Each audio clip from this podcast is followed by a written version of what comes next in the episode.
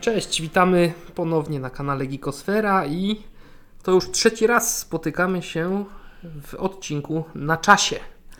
Ja jestem Łuki, jest ze mną tradycyjnie Bartas. Cześć wszystkim.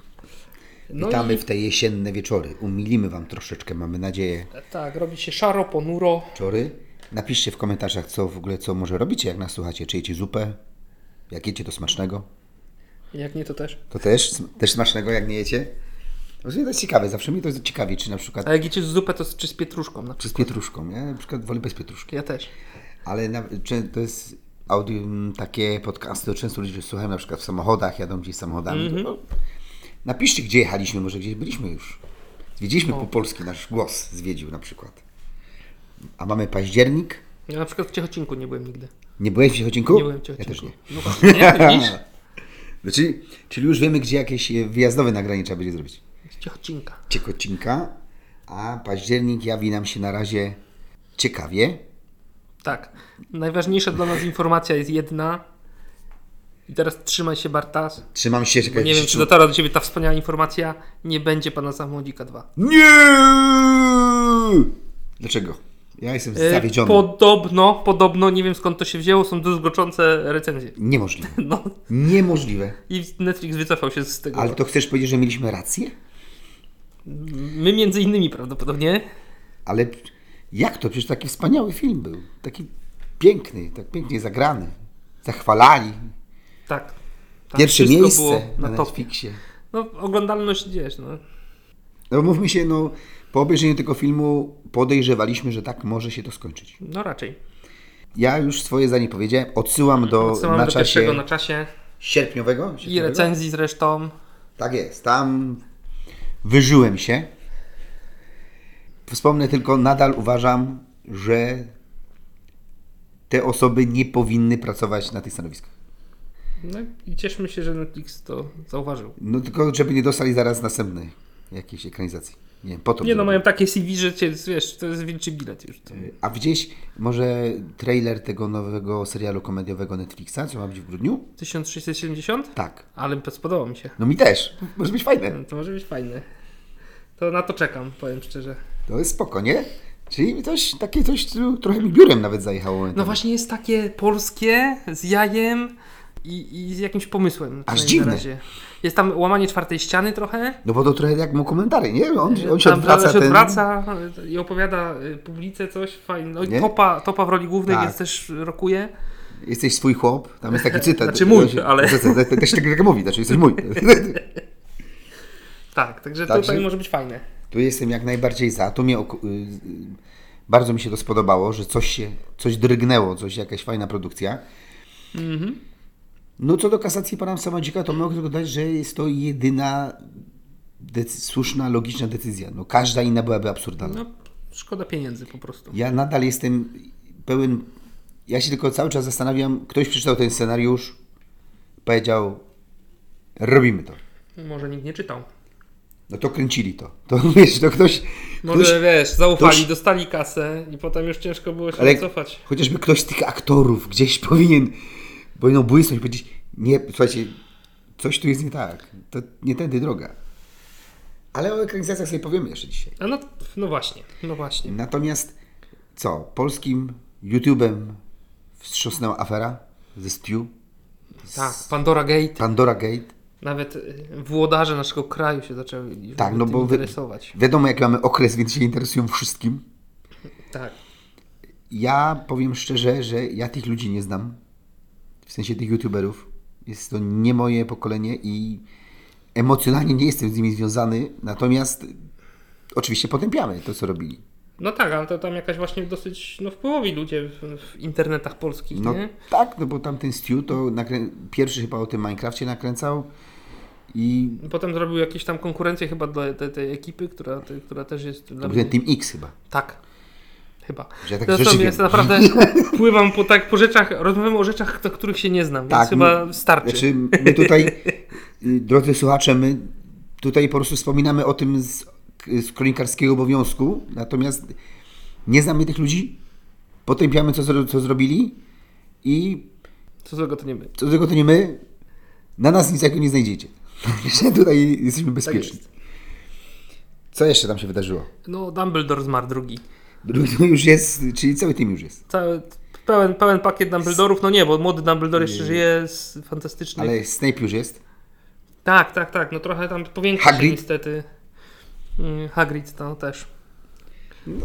Ale swoje lata miał. No, Gambon, tak zawsze, no, swoje lata miał, ale taka ciekawostka, jak ktoś em, oglądał starego, dobrego Top Geara, jeszcze BBC, to tam mieli taki tor wyścigowy, na którym też testowali y, samochody. Jeden zakręt się nazywał właśnie Gambon na cześć tego aktora, bo on tam się ostro, ostro przystrzelił ten zakręt w pewnym momencie. Tak? I od tego czasu ten zakręt nazywali właśnie Gambonem. Okej. Taka ciekawostka z boomerskich czasów. Z kolei jak go pytano o ulubioną kwestię, gdy grał Dumbledora, to stwierdził, że jego ulubiona kwestia jest w ostatniej części, jak już Harry ląduje na tym dworcu po śmierci i Dumbledore mówi Harry. Tak ambitnie poszedł. To jest jego ulubiona kwestia. Nie wiem, czy akurat to Harry mu się podobało, a inne Harry nie, ale No jestem jeszcze przed tą częścią. Znaczy kiedyś widziałem, ale wiesz, jak, wiesz, jak, wiesz jaki jest mój stosunek do Harego. Tak? znaczy, no mówi Harry. No okej, ale Widocznie zwróć uwagę, jak będzie mówił to Harry, może on to powiedział w jakiś tak specjalny sposób. Może tam coś tak zaintonował trochę bardziej. może, może. Jakie newsy jeszcze? No, koniec strajku scenarzystów. To też trochę dotyka nas, bo pierwszy na czasie był o, te, o tym temacie. Strajk aktorów jeszcze trwa, natomiast strajk scenarzystów no jakoś się tam w końcu dogadali. Stawki podniesione, uregulowana sytuacja z tą sztuczną inteligencją. Ruszyły już powoli prace nad peacemakerami i innymi Stranger Thingsy. Y, Tak, Stranger Things y, i tak dalej, i tak dalej. No, coś, tam, coś tam ruszyło. No dobra, czyli strajk scenarzystów jeszcze trwa?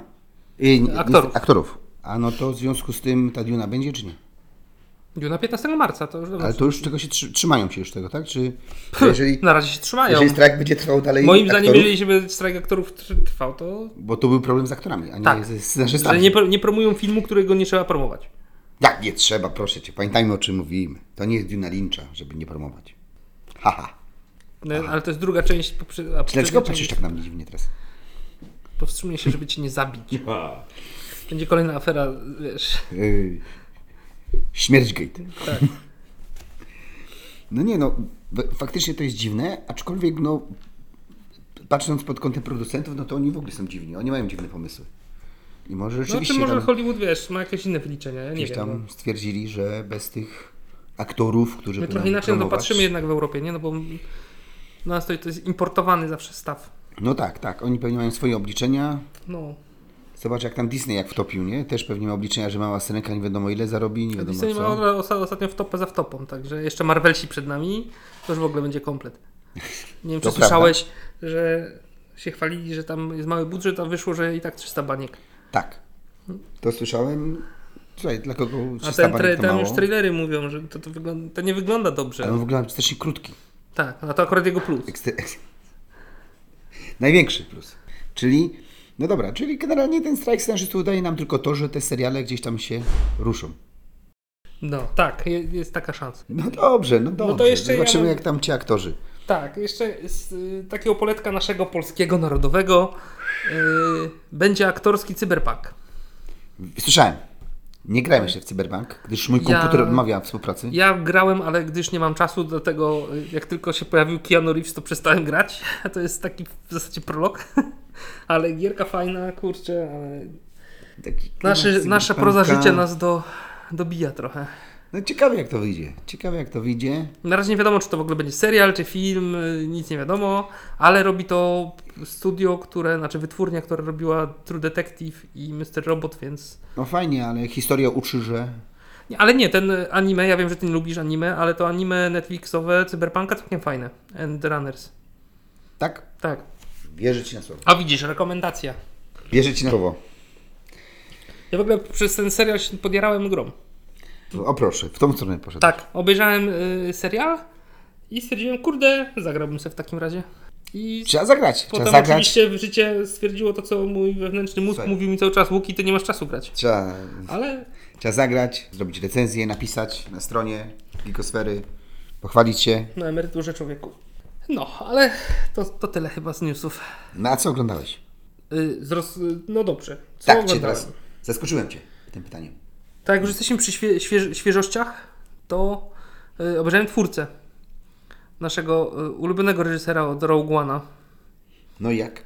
Fajne. Bo opinie są podzielone. Znaczy, na, nazywanie tego jakimś tam objawieniem od iluś dziesięciu lat, najlepszy science fiction i tak dalej, to jest gruba przesada. Ale taka naprawdę gruba. Widać, że tam odpowiednio posmarowano niektórym ludziom, żeby to napisali. Y, Ale mm, ogólnie fajny film. Fajny film z... y, końcówka oczywiście jest, daje, pozostawia trochę do życzenia. Można by było to lepiej rozwiązać, ale koncepcja fajna, bardzo ładne. E, takie wiesz, e, trochę Star Trekowe wej podejście, co co jest życiem, nie? Czy, czy ta, ta sztuczna inteligencja jest już żywą istotą, czy jest y, tylko przedmiotem? Bo to jest, fa- to jest fa- fajny twist, że tak trochę minimalnie zaspoileruję, ale to trochę widać w, zwiastunach, że tu sztuczna inteligencja nie jest y, tym złym. Okej. Amerykanie, krótka historia jest taka, że na Los Angeles wybucha bombka atomowa. Amerykanie stwierdzili, że dosyć sztucznej inteligencji trzeba ją całą wybić. I gdzieś tam w Azji jeszcze jest, jest taki e, no, ostatni bastion tej, tej sztucznej inteligencji, gdzie sobie żyją wszyscy w zgodzie. Ta sztuczna inteligencja, Rozumiem. robociki, y, symulanci, którzy wyglądają trochę bardziej jak ludzie i, i ludzie, a Stany Zjednoczone mówią, no kurczę, wojny nie powiadamy tam tej Azji, ale AI musi odejść. No i tak to tam się toczy. Historia spoko, trochę ckliwa, trochę y, dużo emocji tam jest, że tak powiem. Yy, mówię, końcówka, ja bym trochę to lepiej rozegrał. Najbardziej mi nie leżało chyba gra głównego aktora. A kto tam grał? Washington. Washington. Washington, ale nie Denzel. Jeden ze. George. George Washington też nie. E, I być może grał gdzieś indziej, ale ja ci nie powiem, gdzie on grał. I on tutaj kompletnie, moim zdaniem, nie. Dzieciak, którego, bo tam jest. Wszystko się rozbija o to, że jest y, ostateczna broń e, sztucznej inteligencji, to się okazuje dziecko. Nie będę mówił, co to dziecko potrafi, ale no jest znowu taki trochę akcja wybraniec Matko Boska. e, z tym dzieckiem. A to już nie da się inaczej? Nie da się inaczej? Musi być zawsze wybraniec? No, tak, The One? tak kino amerykańskie jest skonstruowane, więc nawet z tym nie walczę. Ale to dziecko lepiej gra niż ten John Washington, czy jak mu tam. I, i tutaj, tutaj mam problem. On grał chyba w Tenecie, ten koleś. I w Tenecie się trochę chyba lepiej zaprezentował.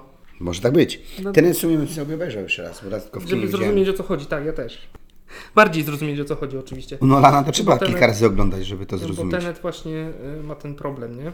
Także tutaj moim zdaniem ten John Washington nie dał rady, y, za to trochę się zrehabilitował nasz ulubiony reżyser.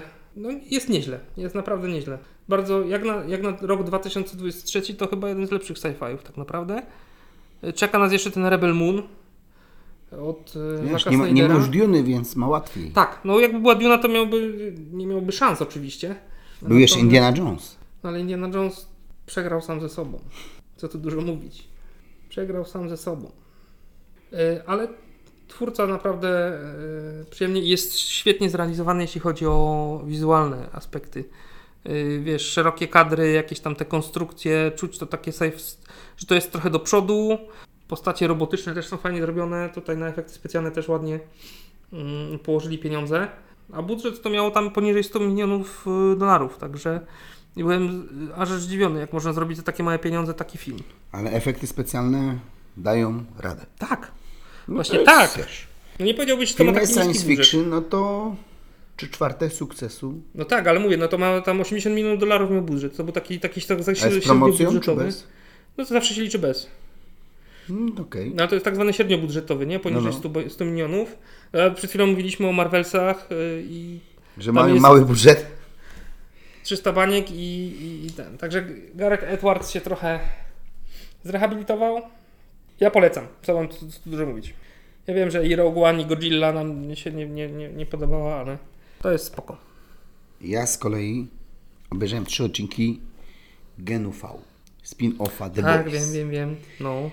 I generalnie 90% ludzi się tym zachwyca.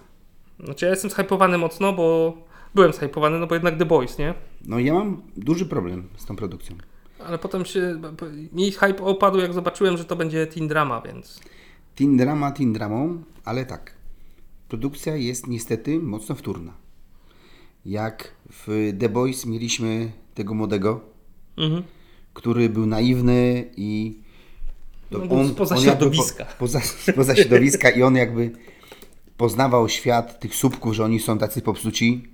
To tu mamy główną bohaterkę, która jest naiwna i chce być super bohaterką, chce pomagać ludziom i wchodzi w to środowisko i się okazuje, że nie są jednak ta, aż tacy kryształowi. Bo to jest o szkole, tak? To Tak, bo ona jest studia. do szkoły i w szkole masz albo wydział walki z przestępczością, albo aktorstwa. Bo to fajnie, był promocja tego, bo nawet zrobili taki spot reklamowy, Tak. jakby rekrutacyjny do tej szkoły w pewnym Owszem. momencie. I gra tam y, bardzo aktor, którego bardzo lubię, y, to chyba dziekana tej szkoły.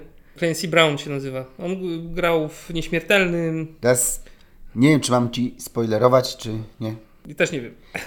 No bo długo nie pograł. O, Także nie nastawiałbym się, że ale ty nadal go się nim nacieszysz. Natomiast moim zdaniem ja widzę pewną wtórność. Ja wiem, że już w zasadzie trochę wiadomo, w którą stronę to idzie, bo to jest tak, że ona trafia do tej szkoły, tam oczywiście jest pierwszy dzień, więc poznaje najpopularniejszych uczniów, bo tak to zazwyczaj wygląda. Oni ją zabierają na imprezę. Już wiadomo, że ta szkoła ma jeszcze jakieś drugie dno, tam jeszcze oni coś yy, kręcą, coś kombinują. Czyli tak jak tam mieliśmy, że odkrywali po kolei ten gen V, że on je- jest sztuczny, tak tutaj już kombinują, że kolejna tajemnica do odkrycia. I tu mam jeszcze jeden taki zarzut, ale to jest mój zarzut, bo to jest coś, co dla niektórych pewnie jest plusem. Natomiast tu już troszeczkę moim zdaniem przesadzają zszokowanie widza. Ale podejrzewam, z brutalnością. Znaczy, właściwie nawet nie chodzi o brutalność. Aha. Brutalność jak brutalność, ale to już jest. Niektóre sceny są na takiej zasadzie, że jak bardzo możemy zszokować widza, i to moim zdaniem jest już przekroczona granica. Ło, co oni zrobili? Już jest moim zdaniem nie, nie idźcie tą drogą. Na przykład ta główna bohaterka ma moc władania krwią. Mhm. I na przykład ona sobie rośnie na rękę i ta krew wtedy jak bicz strzela. No i mamy scenę, jak ona się dowiedziała, że ma to moc. Trochę ci tak będę spoilerował. No, trudno, musimy z tym jakoś żyć. I jak ktoś nie widział, to może przewinąć, bo będę spoilerował. I poznajemy to w momencie, kiedy ona siedzi na toalecie i ma swój pierwszy okres. I to jest takie, nie chcę powiedzieć, że niesmaczne, tylko po prostu oglądasz to i mówisz, no ale, no ale tak już po prostu na zasadzie szokujemy jeszcze bardziej. W The Boys przekraczaliśmy granicę, dojedziemy jeszcze bardziej. Potem mamy dziewczynę, która się zmniejsza, wymiotując. Intrygujący pomysł. Jest super bohaterką, żeby się zmniejszyć, musi wymiotować, a żeby się zwiększyć, musi jeść. Niestety już skręca to w stronę na zasadzie bądź taki, jaki jesteś. Bo jeżeli mówią, licz kalorie, tam współczujemy ci, że ona wymiotuje, że to są zaburzenia żywieniowe, a to nie są, bo to jest jej moc. Ale na przykład jest scena, gdzie spotyka się z chłopakiem, zaczynają tam figo fago, a on nagle wpada na pomysł, sobie weź się zmniejsz, bo ja bym chciał, żebyś była taka mała na moim sprzęcie. No i potem oglądasz, jak ona mała skacze na jego sprzęcie i tak patrzysz i mówisz, no ale po co? Bo The Boys szokowało, Ale też konwencja, ale i to było gdzieś pomimo to, nie? No tak, bo The Boys szokowało, ale po pierwsze szokowanie wynikało w pewien sposób z fabuły, bo jak była legendarna scena, mm, no nie oszukujmy się, z wielkim penisem, który wychodził i dusił ludzi, to oni trafili do tego ośrodka, gdzie byli superbohaterowie nie do opanowania. I tam był koleś z taką supermocą, no i okej. Natomiast tu ona poznaje faceta i facet jej to proponuje, ona to robi. I to jest takie, równie dobrze mogliby mi to wyciąć, ja bym mógł żyć. No, dokładnie. No, rozumiem o co ci chodzi chyba. jak y, w The Boys, jak wjechali w wielkiego wieloryba, no to Bo tam, tam to po prostu pasuje. tak, no bo, no bo po pierwsze mamy tą ekipę The Boys, której wiesz, że oni są nienormalni. Oni wiesz, że oni są zdolni do wszystkiego. No mamy, mamy, jeżeli dobrze pamiętam, nie wiem czy to jest pierwszy odcinek, ale jeden z pierwszych, gdzie kolesiowi wsadzają dynamit w dupę. To, to jest chyba trzeci albo czwarty nawet, bo to temu niewidzialnemu, co go Tak. zapali. No tak, ale to jest, I to ustawia temat generalnie. ale to nadal jest, pasuje, bo to właśnie wynika z fabuły. No taki był Butcher i, i, tyle, no. no. A tutaj, tutaj masz trochę na takiej zasadzie, że ponieważ tam cię szokowali, to będziemy, będziemy szokować też. I tu nie do końca mi to jest potrzebne. No bo to chyba możliwe, że w ten sposób chcieli nawiązać Konwencją, konwencją do boysów i rozumiem, to nie wychodzi. znaczy dla mnie nie. No, no. Ja rozumiem ludzi, którzy mają odmienne zdanie i twierdzą, nie, no to jest super, ekstra. No okej, moim zdaniem kompletnie jest to tutaj nieadekwatne. Bo ja te sceny można zrobić inaczej i pewnie one by były nawet bardziej szokujące, gdyby były bardziej subtelne. Mhm, mhm. Bo tu po prostu na to patrzysz i mówisz, no okej, dajcie mi następną scenę, bo już okej. Także ciekawy jestem trochę, jak to się rozwinie dalej, znaczy mam pewne podejrzenia, ale na razie ja tych zachwytu nie rozumiem. No, no. Nie, nie do końca czuję The Boysów. Znaczy no, przede wszystkim mówmy się, tu bohaterami są słupki. I to jeszcze to jest problem. To, to też jest problem. Tak? A mówimy o uniwersum The Boys. Mm. Jakby mi tam wjechał Butcher, no to ja biorę w ciemno. To... Rób to też, chłopie. To, to... Rozwalaj wszystko. A tu, ja nie wiem, czy potem w The Boys oni się pojawią jako, nie wiem, sprzymierzeńcy The Boysów. Nie wiem, no bo Może w ogóle się nie pojawią. Może, no może się w ogóle nie pojawią, ale Po prostu rozwojenie, rozwój Takie jest to- uniwersum. jak mieliśmy w The Boys, mieliśmy taki ten kontrast normalnych The Boysów, normalnych w sensie nie super ludzi, walki z tymi super ludźmi, gdzie oni musieli chwytać się ekstremalnych rzeczy, żeby w ogóle móc zrobić im krzywdę. Mhm. Tak, tu mamy subków kontra subków i w zasadzie póki co patrzysz, który ma lepszą moc i trochę gdzieś jest tam pokazane, że ich wykorzystują do promocji, ale jakoś nie czuję tego serialu jeszcze. No kto wie, no może się Rozkręci. rozkręci, ale muszą się chyba trochę bardziej postarać. Ale na przykład starać nie musi się John Wick, którego oglądałeś, słyszę. No, obejrzałem Johna Wicka, bo no, pojawił się na Amazonie cała czwóreczka, wszystkie cztery części przed Continentalem. Więc stwierdziłem właśnie, że przygotuję się po pierwsze do Continentala, po drugie, no nie widziałem czwartej części jeszcze, bo u nas Śmiechał sobie zrecenzował czwartą część e, Na stronie takie. na stronie. bardziej. Do kina jakoś się nie wybrałem, e, natomiast e, no, Bo ja też oglądałem. Pojawił się na Amazonie, a ja się przyznam, że ja nigdy wcześniej nie oglądałem Johna Wicka. w ogóle, W ogóle. w ogóle, w ogóle. Wiedziałem, że jest John Wick, natomiast nie odczuwałem potrzeby oglądania filmu o kolesiu, który chodzi i tylko strzela. No ja lubię takie. I moje zdanie jest takie, że pierwszym, pierwsza część mnie zachwyciła, No pierwsza jest fajna, tak. druga mnie zachwyciła jeszcze bardziej. Tak? Tak, druga mi się bardzo A podoba. mi się druga już, e, w drugiej już mi się psuło. Nie, jeszcze w dwójce mi się podobało. Podobał mi się ten świat cały przedstawiony, ta, ten proces tej ekskomuniki. No właśnie dla mnie to już było Te? takie. Y, znaczy Jak, takie, jakie? Wtórne i y, niepotrzebne. Mi, mi to właśnie Tak? już mnie, A mi właśnie te elementy mi, pasow- mi się ale, podobały. Ale jeszcze spoko, nie? Bo to No. taka klasyczna druga część. No, była, dla mnie była trochę słabsza, ale dało się jeszcze oglądać. I to fajnie było, bo to było tak jakby bezpośrednio. Kon, bezpośrednia kontynuacja jedynki, nie? Tak, Tak. jakby tak jak skończyliśmy jedynkę, to wchodzimy w drugą część. I tak w ogóle wszystkie części y, Johna Wicka tak się. Y, jest, Mhm. Się dzieją na przełomie, nie wiem, tygodnia. No, ja, nie wiem jak on tam... Ale tam w każdym razie, no, jak jeden się kończy, to się zaczyna drugi. Nie ma tam jakiegoś yy, międzyczasa. Tak, a natomiast trzecia już była przesadzona, O matko, no. Trzecia to tam już. Yy, a czwarta to już, to już ciężko mi się oglądało. dla, mnie, dla mnie czwórka jest trochę lepsza, troszkę, e, pod względem fabuły. Yy, natomiast. Widziałeś tam fabułę jakąś? Tam? No tak, tam, no, w trójce, tam trzeba trochę było cedzić tą fabułę, to faktycznie. Ale no właśnie bardziej się nudziłem na scenach walki w trójce po prostu. No bo wiesz, to jest trochę... Trochę to jest ofiara bycia sequelem. Mhm. Więcej, mocniej. W pierwszej części... Bo pierwsza część jest dlatego taka dobra, bo on walczy z tym jednym gangiem. Oni się go wszyscy boją. Ale to jest właśnie to, to wprowadzenie i ten szok też taki choreografii całej. Tak, ale zobacz, że oni się go wszyscy boją Mhm. i my w zasadzie nie wiemy, I ten młody, młody... Yy, Tion no, Wziąłem sobie samochód, fajny był, piesek mi wkurzył, to go tam... no właśnie, i, O co ci chodzi, stary? No, my nie wiemy, ty oglądasz ten film i mówisz, no ale o co im wszystkim chodzi? A tu nagle koleś wjeżdża i po prostu jest, okazuje się być maszyną do zabijania. tak. Ja mówię, okej. W drugiej części koleś go tam zmusza, żeby w Rzymie zadziałał. Mhm. Mówię, no, no dobra. No ale w trzeciej już obrona hotelu to się zaczęło robić groteskowo. Mhm. To już naprawdę tam ten trup się tak... Nie no, mogłeś wyjść sobie pójść zrobić herbatę, kawkę, wracasz i, i John jest dokładnie w tym samym miejscu, tylko więcej trupów jest. Ale mi, Ale on nie, cię nie poruszył o dwa metry do przodu. czy ty jesteś w stanie mi powiedzieć na przykład, y, gdzie jest policja w tym świecie? Nie. Bo W, w jedynce jeszcze było, nie? Że tam był ten policjant taki y, na dzielnicowy, nazwijmy to, to było cześć John, no to tam wszystko Tak. w porządku. Nie, wchodź stary, tutaj ja to załatwię.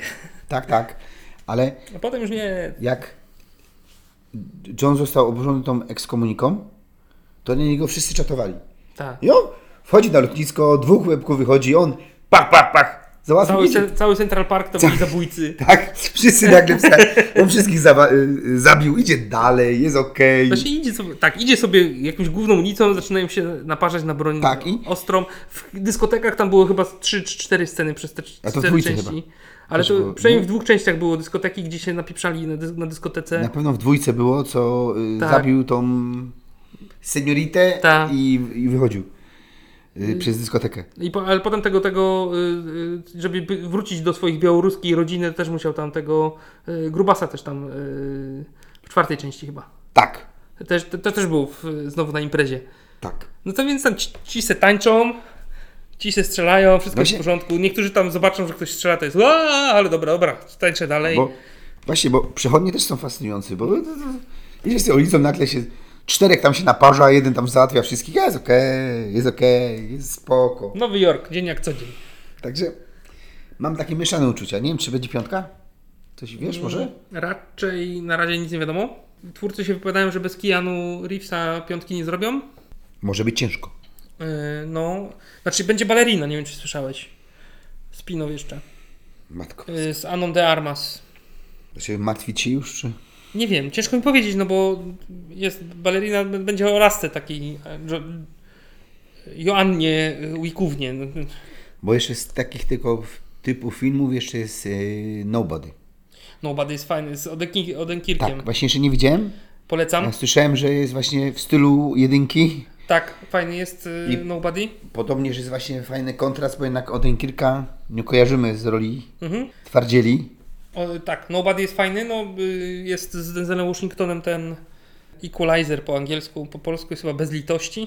Zresztą teraz jakoś na dniach wychodzi, Tak, tak. albo wyszła trzecia część. Słyszałem. Słyszałem o nim To też. też jest fajne, jak nie widziałeś, to ci mogę od razu na, na antenie tobie i widzą polecić. Dzięki, stary. Ale to od razu, y, nie wiem czy widziałeś, Beekeeper się będzie w- na styczniu pojawi, taki ze, ze Stathamem. Trochę też w tych, w tych klimatach. Tak, to już trochę się nakręciłem nawet. No, no to też wygląda fajnie. Tylko właśnie to jest właśnie ten problem z tymi filmami, że nie można przesadzić, bo jak tych walk jest naprawdę za dużo, to przestaje to interesować, tak, bo to tak, jest, Tak, tak, jak najbardziej. to jest jak właśnie, jak mówiłem w tym GNV, jak zbyt dużo Cię szokują, to już przestaje Cię to szokować, bo już staje się normalnością, tak? Jak patrzysz, jak gość zabija miliony ludzi i praktycznie jest nieśmiertelny, to już patrzysz i mówisz, no okej, okej. No to, to, to siłę trzeba dobrze wyczuć, trzeba, wiesz, bohater też musi mieć Mm. jakąś tą charyzmę. W Johnny Wicku na przykład na siłę wymyślanie tych, bohater, tych wrogów, w trójce chyba był ten łysy taki, Tak, da, Margo Dacascos go grał. chyba tak, co jego wielki fan i, Tak, i że tam tam to się... teraz cię nie zabije, potem później. Tak, nie no i- spoko, teraz przepraszam, że cię zabiję. I to było już takie... Potem był ten ślepy, Ślepy był fajny. ale to było już takie właśnie... Takie się robiło już takie groteskowe, no już naprawdę No takie... tak, no było groteskowe, no ale to, wiesz co, Tak, to już jest trochę konwencja tego, y, y, tego świata, nie? Dlatego mi, mi się już nie podobała dwójka, bo oni już, to jest trochę temat, zawsze porównuję to do Borga w Star Treku. Za dużo pokazali, więc trochę mi go popsuli. No Z rozumiem. Wickiem, jakby zostali na jednej części, byłoby lepiej, bo jest jeden film Jasne. i jest spoko, nie? A zaczęli rozwijać mi ten świat, to on mi już tak y, właśnie za bardzo groteskowo od początku chodził, nie? Nie, no mówię, w dwójce jeszcze mi wszystko pasowało. Nawet się nakręciłem, jak dostał tą ekskomunikę, to się nakręciłem, mówię, da, dawajcie mi tą trzecią część, co tam się wydarzy, ale Wiesz co, mnie dwójka mi podpadła na początku, bo zniszczyli tego Mustanga, nie? okej. Ale Fizyczny ból odczuwałem. ja się nakręciłem, że dawajcie tą ekskomunikę, dawajcie tą ekskomunikę, co tam się będzie działo. No i się działo za dużo, bo jak tam w trójce jak wjechał i zaczął się nawalać już ze wszystkimi... No ja, tak, o, tak. Panie, panie, tak to zatrzymajmy się gdzieś, to, wariactwo. Ale ogólnie no, seria taka dość interesująca. Serial interesujący, jak najbardziej. Co tam jeszcze masz ciekawego w zanadrzu, na rozchodniaczku? No właśnie, jak bardzo ciekawe chciałbyś usłyszeć ode mnie, bo mam chyba kilka rzeczy fajnych. Bo mi została jedna rzecz już tylko, bo ja byłem... No mnie też nie jest jakoś... nie przyłożyły i... Y, No, mam Niewiele podobnie, mam obejrzałem. podobnie, ale no trochę, trochę podziałałem. Poszedłem trochę w gry komputerowe, O proszę. ale nie takie jak Cyberpunk, gdzie muszę spędzić 100 godzin, tylko takie y, bardziej logiczne indyki. I jedną z nich jest Chance of Senar, chyba to się czyta. Matko Boska. I to jest świetne, to jest gra lingwistyczna. Lingwistyczna? Tak, gra polega na tym, żebyś rozszyfrował, teraz na szybko policzę, cztery języki w grze. Znaczy obce języki, tak? Obce języki. Z alfabetem obcym i musisz to rozkminić. Ale to są takie prawdziwe języki, czy języki Nie, obce? wymyślone. O matko. Ale y, brzmi to strasznie, ale do rozkminienia jest powiedzmy, ja wiem, z 50 symboli na każdy język. Typu ja chcieć, pójść, coś i tak. Gdzieś tam napisy i te takie zagadki logiczne, bo to jest gra logiczna, ale No, no. Z, tymi, z tym takim vibe'em lingwistycznym, że musisz ogarnąć, y, wiesz, gdzieś jakieś podpowiedzi, że ktoś coś mówi i na początku nie wiesz, co mówi. I ty możesz tam wpisać gdzieś, że ten znaczek prawdopodobnie oznacza y, jedzenie. I Rozumiem. potem co jakiś czas gra ci wchodzi, no masz teraz cztery, cztery takie obrazki typu właśnie jedzenie, nie wiem, broń, coś. I ty musisz te symbole, jak dobrze przypiszesz, to jakby ci zaczyna to tłumaczyć już gra, że jak ktoś ci mówi o jedzeniu, to już ci tłumaczy na, na język angielski. I Polecam. Okej. Polski też jest, ale tam średnio to jest przetłumaczone, więc polecam angielski, jakby ktoś by ktoś do tego coś w to pójść. Jest świetna grafika taka, kurde, nie, nie pixel art, ale taki y, klimat sci-fi lat 80. Y, Takie żywe kolory, ale z drugiej strony surowość takiej architektury, bo to w ogóle się dzieje, to też jest fajne, bo to jest wieża Babel tak ostatecznie. Stąd te języki też, na każdym poziomie wie- wieży Babel mieszkają inni mieszkańcy, oni ze sobą się nie mogą dogadać i każdy ma swój język. I, I wchodząc jakby na poziomy tej, tej gry coraz wyżej, no bo musisz wejść na samą górę, yy, no musisz poznać poniekąd kolejne, kolejne, kolejne języki, jeszcze pomóc się skomunikować tamtym yy, cywilizacjom. Gra, gra jest tam nie wiem, 4-5 godzinek yy, łącznie, czyli ja tam, wiesz, dwa tygodnie grałem No tak. No tak. wieczorami yy, dla, dla rel- relaksu, yy, ale bardzo, bardzo interesujący tytuł. Także Chance of Senar to jest, ja wiem, to kosztu, kosztuje jakieś tam 50 zł na Steamie, coś, coś, coś takiego. Chyba było też, jak ktoś ma Game Passy czy coś, no ale ja nie, nie mam Game Passów, bo nie gram, więc Game Passa nie wykupuję, ale gdzieś tam było albo jest jeszcze yy, na Game Passie. No okej. To jest y, świetne. I drugą gra, którą grałem, to jest Kokon. Cocoon się nazywa. Jest związany z tym filmem? Nie, w ogóle. No a, to mi się nie podoba. I też, co łączy te gry, to wizualny, wizual, y, wizualia. Też piękna gierka. Też chodzisz sobie jakimś takim pamprem, który wygląda jak żuczek z takimi skrzydełkami. Y, Nosi na, może na grzbiecie nosić kulki. Wszystko Okej. możesz, masz, wiesz, możesz chodzić kierunki i jeden przycisk funkcyjny, że coś możesz zrobić. I teraz cała, cały myk polega na tym, że te kulki to są światy i możesz takie incepcje robić, że jesteś w jednym świecie, wchodzisz tą taką kulką i te kulki coś przy okazji uruchamiają, jakieś zagadki, ale są światami między, między innymi. Ja wiem, że brzmi to szalenie. I tych mechanik za dużo tam nie ma, ale to, że tam jest. Znaczy, chciałem poznać ludzi, którzy wymyślili te poziomy tam. No. Że musisz, wiesz, wejść w jeden świat, żeby przynieść jedną kulkę drugiego świata w tym świecie, żeby gdzieś tam wyjść, żeby się o coś odblokowało, żeby na trzecim świecie y, te dwie kulki były dostępne. No masakra. Okej. I to też taka gierka właśnie, tylko tutaj warto nie robić sobie przerw.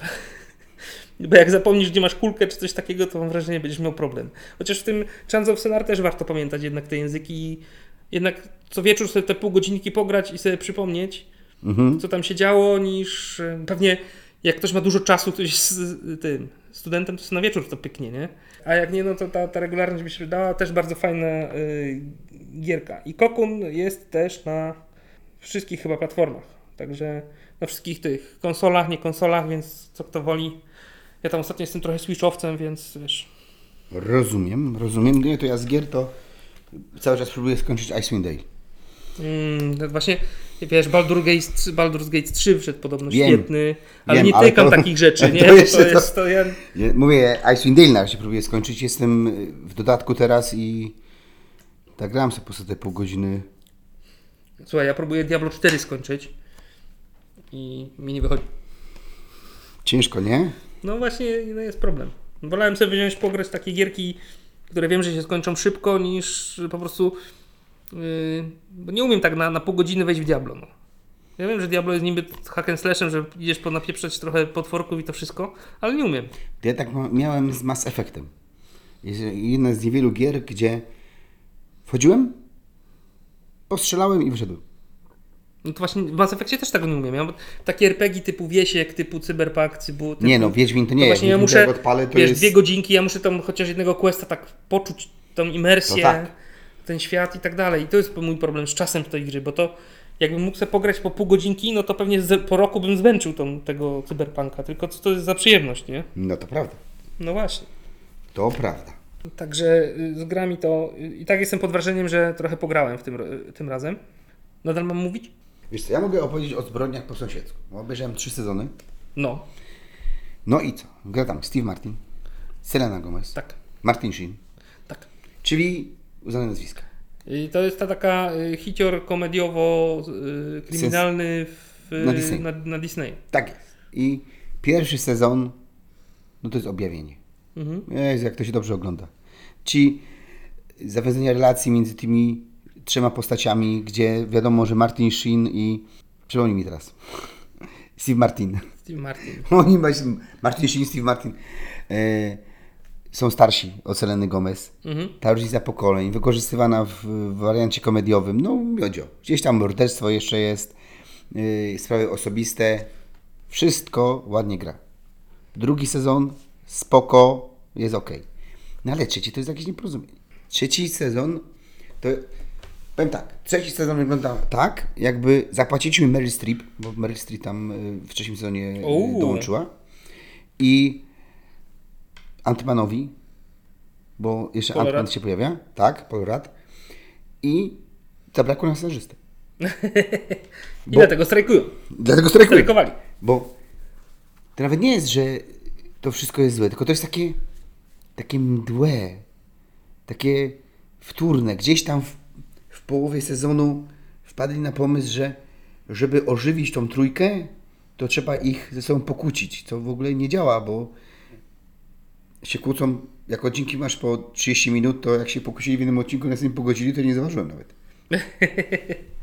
To raz. Dwa. Pierwszy sezon bardzo i drugi też bardzo mocno opierał się na formie podcastu.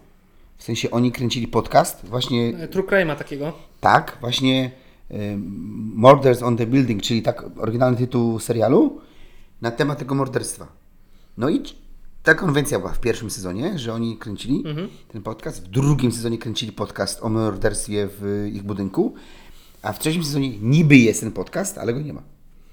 Bo jest chyba trzy sceny są, gdzie kręcą podcast.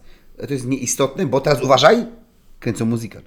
Łuki, nie widzicie tego, ale Łuki jest zachwycony. Właśnie widzę, jak świecą mu się oczy, że musi obejrzeć tylko trzeci sezon. Amerykanie i ich miłość do muzyki. Jest misja jakaś. Ale i wszystko się koncentruje wokół tego występu i oni zapominają o tym podcaście. Ja nie mówię, że ja jestem jakimś wielkim fanem motywu tego podcastu, ale to ich łączyło. A tutaj, No teraz ich musical łączy. no niby tak, ale to, to już nie działa wtedy. No, no. To już tak nie działa. I o ile polecam ten serial, bo bardzo przyjemnie się go ogląda, to ten trzeci sezon, no mam nadzieję, że czwarty się już wezmą w bo już zapowiedzieli, że będzie czwarty. I też cho- chodzą plotki, że Chevy Chase ma dołączyć. Uuu, Bo nie wiem, grubo. nie wiem, czy oglądałeś kiedyś był taki film Trzej Amigos, No polski tytuł mi nic nie mówi. a Free Amigos, coś powie. Powiem Ci, że nie. nadal, nadal nic.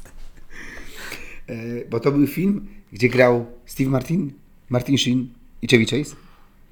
I grali aktorów, którzy grają w filmie takich bohaterów westernowych, że zwalczają bandytów. Mhm. I w pewnej wiosce obejrzeli ten film i myśleli, że to jest dokument. Chyba to widziałem. I wysłali, bardzo, ja bardzo lubię ten film, bo to jest taki, to jest komedia. Wysłali list do nich, że chcą, żeby przybyli i W zasadzie Siedmiu Wspaniałych, czy tam... Tak, z tym, że to byli aktorzy i, my, i myśleli, że mają występować. I dopiero gdzieś w, pod koniec filmu się zorientowali, że ta broń jest nabita i że oni strzelają naprawdę i że to nie, to nie są żarty. No, no. I Chevy Chase powiedział, że jest szansa, że trzej amigos pow- powrócą, ale tylko właśnie w tym serialu. A że ja jestem fanem Chevy Chase'a, Kurczę, co to zrobił w community Chevy Chase, to jest... a tam w ogóle afera była. Wiem, że była afera, ale... Tam afera, pokłócił się z tym y, Tak, tak. twórcą, podobno rasistowskie teksty rzucał, No ale na ekranie też rzucał. dawał radę. Znaczy, Jego postać y, bo dawała kolory. Wiesz tak co, ja jestem zdania, że Chevy Chase jest jednym z tych aktorów, bo może go nie lubić. Ja wiem, że są ludzie, którzy go nie trawią, ale on, dla mnie na przykład, jest jednym z tych aktorów, że jak on się pojawi, to on kradnie show. Tak. On tak przykuwa uwagę, on ma, mam to, ma taką sceniczną osobowość. To po prostu z tym trzeba się urodzić. To możesz się nauczyć grać, może grać dobrze, ale Chevy Chase po prostu on jest, No i widzisz, i ja mam taki problem z Steve'em Martinem. że nie ma. Dlaczego? Nie lubię go. Znaczy, nie lubię go. No nie lubię go. Czy- ja go. Nie, że go nie lubię, ale Nie łapiesz, nie, nie, nie nie jest dla mnie w ogóle śmieszny. Nie, no rozumiem. Nie, tak jak sobie tak pomyślę o Steve'ie Martinie i kiedy był dla mnie śmieszny, to nie mogę sobie nic dla mnie był y, śmieszny w jednym filmie. Którym? Sierżant Bilko. Nie lubię tego filmu. Ja uwielbiam. Właśnie, No uwielbiam ten film, Steve jak Martin oni nie jest dla właśnie- mnie śmieszny, po prostu. I dlatego y, ja widziałem ten serial wcześniej i dlatego jego, wiesz, gdzieś tam na rezerwie, Jasne. no bo, no bo Steve Nie, Martin. no oczywiście. Martin Sheen chyba ci nie przeszkadza. Nie, No już masz, uwagę. Selena Gomez, no proszę cię. jest dla mnie, znaczy, Proszę cię. No proszę cię. nie, nie, nie, No proszę cię. nie, jak miałbym tak przyznać rację, to ja nie wiem, kto to jest Selena Gomez, tak jakbym się tak uparł. To musisz obejrzeć zbrodnię Ja postaci. wiem, kto to jest Selena Gomez, jako taka celebrytka bardziej ją traktuję, bo ja nie widziałem absolutnie nic Nie no, z tą słuchaj, postacią. Znaczy z tą Nie ma się co tu oszukiwać. Aktorką? Ona, To jest aktorka? no jest aktorka. Znaczy, umówmy się, żyjemy w takich zwariowanych czasach, że jak gdzieś zagrasz, Znaczy ja nie chciałem jej w aktorem. żaden sposób teraz ubliżyć, tylko ja nie wiem, bo czy ona bardziej była piosenkarką, czy bardziej Ona była aktorką? piosenkarką, no. Natomiast y, kwestia jest taka, że ona aktorsko odstaje. Widać, że Mhm. Steve Martin i Martin no, są wyjadacze, tak? Oni, no, oni wiedzą, co robią, ona robi, co może, ale no odstaje aktorsko od nich, no nie ma siły. No, no. Tam to jest stara gwardia. No ale mówię, no ale Chase'a to bym tam sobie obejrzał. Tak, tak, tak. Jeszcze, no, Jakby jeszcze zagrał właśnie taką postać jak w Community, to bym był już poskładany. To tam... To prawda. Bo w Community właśnie ja uważam, że upadek Community zaczął się od braku Chase'a. Brakuje go. Brakuje go zdecydowanie. To jak mamy serial, y, już tak zeszliśmy na moment na serial Community, to póki był Chase, to to miało to bardzo fajną konwencję, a potem jako zabrakło i na siłę wprowadzali Ale czuć innych, było, że to się tam tak roz, nie? rozbiło. Bo się. wprowadzali jakiegoś woźnego, jakiegoś tam znaleźli, jego wprowadzali do tej y, gru, grupy, ale to już nie było to, bo Mhm. Chase po prostu, no to tak jak mówię, no, to był Chevy Chase, tak? No on, No to była jedna z, Mówi- jedna z tych nóg, nie? yy, podpór, nie? I Tak. jedna podpora padła, no niestety. On, on, on w community często miał najmniej dialogów, ale jak już walnął dialog, to już wiedziałeś, wiedziałeś, że jest konkret. Także no no. Zbrojnie po sąsiedzku, ja polecam. To Obejrzeć warto. Jak Mimo- znajdę, znajdę się w kalendarzu miejsce, to Mimo, chętnie. mimo, że śpiewają w trzecim sezonie z uporem godnym lepszej sprawy. Myślałem, że tylko robią musical, a nie mi śpiewają. Co No mnie jak no, robią, to ćwiczą, a na koniec to już pokazują, jak się śpiewali. Priorytet z wysokiego spadł na niski. Trudno. A ty co tam masz jeszcze? Ja jeszcze mam y, trzy filmy. Dajesz, bo ja już... Takie trochę nadra- nadrabianko. Po pierwsze, na Amazona wszedł najnowszy film Gaja. A ja uwielbiam Gaja nie wiem czy wiesz. Wiem. Obiło mi się uszy. Gra, gra Fortuny. No i spoko, jak to yy, Guy Ritchie. Nie jest to może najlepszy film Gaja Ritchiego, yy, ale fajny. Ze, ze, ze Stathamem i Aubrey Plazą. Bardzo fajny. Są jakieś te efektowne montaże w stylu Gaja Ritchiego? Właśnie nie. O, widzisz. Y, Raczej nie jest trochę, trochę zabawy czasem, chronologią w sensie, ale też bez przesady. Y, Jest taki bardziej w stylu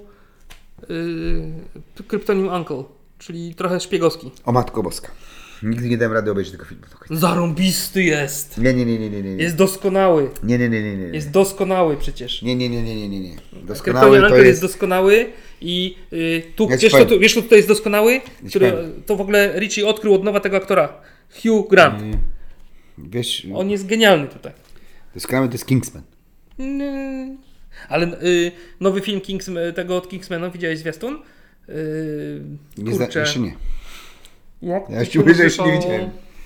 Wrzuci, wrzuciłem na naszego fanpage'a. Wiem, tylko- widziałem, wiem, że wrzuciłeś, ale nie zdążyłem Zapomniałem jeszcze. nazwy, ale to zapowiada też się fajnie. No dobra. Prequel też się zapowiadał fajnie. Ale to, be- to będzie tylko, to w ogóle nie będzie z Kingsmanami związane, No, tylko ja to rozumiem, natomiast no... w każdym razie tam jest y, fabuła taka, że jest sobie pisarka powieści szpiegowskich i to co napisze się sprawdza.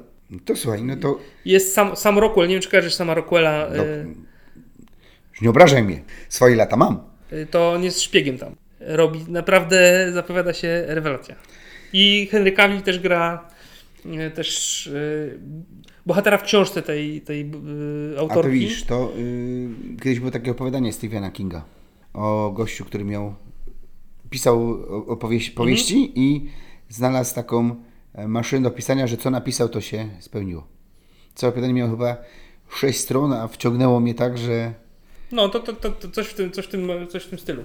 Ale gra Fortuny spoko, Jason Ta- Statham właśnie, Aubrey Plaza i Hugh Grant, e, fajne trio. Nie jest najwybitniejszy Guy Ritchie, ale no, ogląda się przyjemnie. Jest ten taki e, sznyt e, Guy Ritchiego w tym. Moim zdaniem nadal trzyma, trzyma formę chłopak. Nie są to Gentlemani, to jest chyba ostatnio najlepszy film y, Guy Ritchiego. Ale nie jest źle. Ale nieźle. Nie, nie, No nie, nie jak, jak, najbardziej spoko. Może sobie obejrzę nawet. Nadrobiałem, nadrobiłem też Dungeon and Dragonsów w końcu, bo Boję- się ja- pojawili. Ja, się boję obejrzeć ten film. Y, To chyba może być spokojny, mi się wydaje. No nie Bo- wiem, widziałem trailer i Tak, zacząłem trailery są słabe, czerstwe żarty. ale ja się zaśmiałem kilka razy na tym No e, okej, filmie. ale, Na, nie na trailerze, na filmie. No, no, Więc ja te rozumiem, żarty ja rozumiem. do mnie trafiają. no ale w trailerze do mnie nie trafiają. Nie, nie, w trailerze nie trafiały. Bo patrzę i mówię, zachowują się tak dziwnie jakoś w tym filmie. Tak, ale daje radę. Chris Pine daje radę. y, chyba najlepszy jest tam. Chris Pine. No mówisz. wiesz, no w końcu... Y, Paladyn jeszcze jest. Paladyn jest po prostu rewelacja. Wchodzi Paladyn. Y, Nie, jest fajny. Naprawdę fajne, fajna przygodówka, taka fatazy. Nie jest to znowu też wybitny film. W żadnym wypadku. A będzie druga część? Chyba tak. Myślę, że tak, y, ale nie wiem, czy jest oficjalnie zapowiedziana, ale to. Wiesz co, bo to się fajnie ogląda. Tam jest jakaś fabuła. Nic odkrywczego z jednej strony, bo jakieś tam promienie znowu do niszczące całe światy i tak dalej. Mm, Ale naprawdę jest fajnie się to ogląda i to, że to jest w takim komediowym y, rytmie zrobione, że tam są te żarty, i, na które autentycznie się za- zaśmiałem, powoduje, y, że to się fajnie ogląda i tam jest dużo treści. Czy to jest taki ki- Kingsman fantazy? Nie, aż tak chyba nie poszedł w to. Ale jest naprawdę. Też Hugh Grant gra. Cztery wesela i pogrzeb Także, nie, obejrzy. także jakoś tak jak w zeszłym, w zeszłym na czasie David Harbour mnie, no, mnie wjechał, tak teraz chyba Hugh Grant wjechał. Ale mm, no dobrze, dobrze jest. Są, fabuła jest trochę przewidywalna, fabuła jest trochę naciągana, ale dużo się dzieje. To nie jest tak, że jest, wiesz, od, idziemy od punktu A do punktu B, C, dziękuję bardzo, tylko tam naprawdę dużo się dzieje. Je, je tam tą Okej. przygodę czuć y, i czuć też humor. Więc nawet to, co pisał Śmiecho u nas na y, stronie, Tak? to ja tam się mocno bym przychylił i chyba, y, Wiesz co? chyba bym się zgodził z nim. Że naprawdę całkiem nieźle wyszło. Bo tak sobie myślę teraz, że skoro taki jesteś fanem Hugh Granta, No. To już wiem, kto obejrzy Willy Wonka. No kurczę, Umpa Lumpa jako Hugh Grant nie rozbił w y, zwiastunie, no daj spokój. Jak ja zobaczyłem, to- że Umpa Lumpa na to, to jest to ja padłem. Ja padłem, tak. Jak najbardziej. Ja... Czy jednak musical obejrzysz? A to jest musical? Się obudził. No halo, no Charlie i Fabryka Czekolady nie było musicalem. Jak nie było musicalem? Charlie i Fabryka Czekolady? No śpiewali piosenki. Z y, Bartonem? Śpiewali piosenki. Z Deppem? Kiedy tam śpiewali piosenki? No jak parę śpiewały piosenki? Ale to jest jedyny, kiedy śpiewali piosenki, to nie jest musical. No okej, ale oryginał to jest musical. I do tego go nie obejrzałem. A u Willy Wonka też będzie muzyka. No proszę cię, w trailerze nie było nic o musicalu. No, jednak będzie. No to nie będę jakoś zachwycony, nie? A może będzie to pierwszy muzykal, który ci się trafi. I pierwszy musical, który mi się trafił, to jest też Tim Burton o tym, Golibrodzie. Ten, co w Office był. Sweeney Todd. Mhm. To ja wolę wersję z Office. Ale nadal to jest musical, No. więc wolałbym po prostu, żeby to nie był musical. I tak, Dungeons and Dragons, spoko. No okej, Chyba na Sky Showtime teraz jest. możliwe. Się pojawił pod koniec y, września. I co tam ci I jeszcze jeszcze zostało? został mi Filip. Polski- Bartas jestem, nie Filip. Filip. Bartas. Fi- Filip. Bartas. Fi- Filip. Y, polski, Jestem polski. film, y, znaczy wojenny. Historyczny chyba bym go nazwał. W czasach wojennych się dzieje, ale tam Drugiej wojny. II wojny światowej. Najfajniejsze w nim jest, bo on jest trochę niczym. No okej. Jak tak się zastanowić, podobał mi się, ale on jest trochę niczym, w tym sensie, że ta fabuła nie jest jakaś tam wartka. Mhm. Tam jest koleś, y, polski Żyd, który jakoś udało mu się y, zakamuflować podczas wojny. Pracuje jako kelner we Frankfurcie chyba, jako pracownik przymusowy, ale podszywa się pod Francuza. Okej. Jest pokazane, to jest naj, największa moc dla mnie tego filmu, jest pokazane takie, wiesz, codzienne życie niemieckie w tam 40 chyba drugim roku w Niemczech Rozumiem. że jest ta, wiesz, ta elita niemiecka, są ci przymusowi, przymusowi pracownicy, jest ta akcja typu, no żołnie, mężczyźni są na froncie, laski zostały na miejscu, ale nie mogą się przecież mieszać z niższymi rasami. No nie, nie, no. Wiesz, tu kogoś wieszają, jakiegoś Włocha wieszają za to, że no co tu dużo mówić, tinderował z, z jakimiś Niemkami yy, i tak dalej.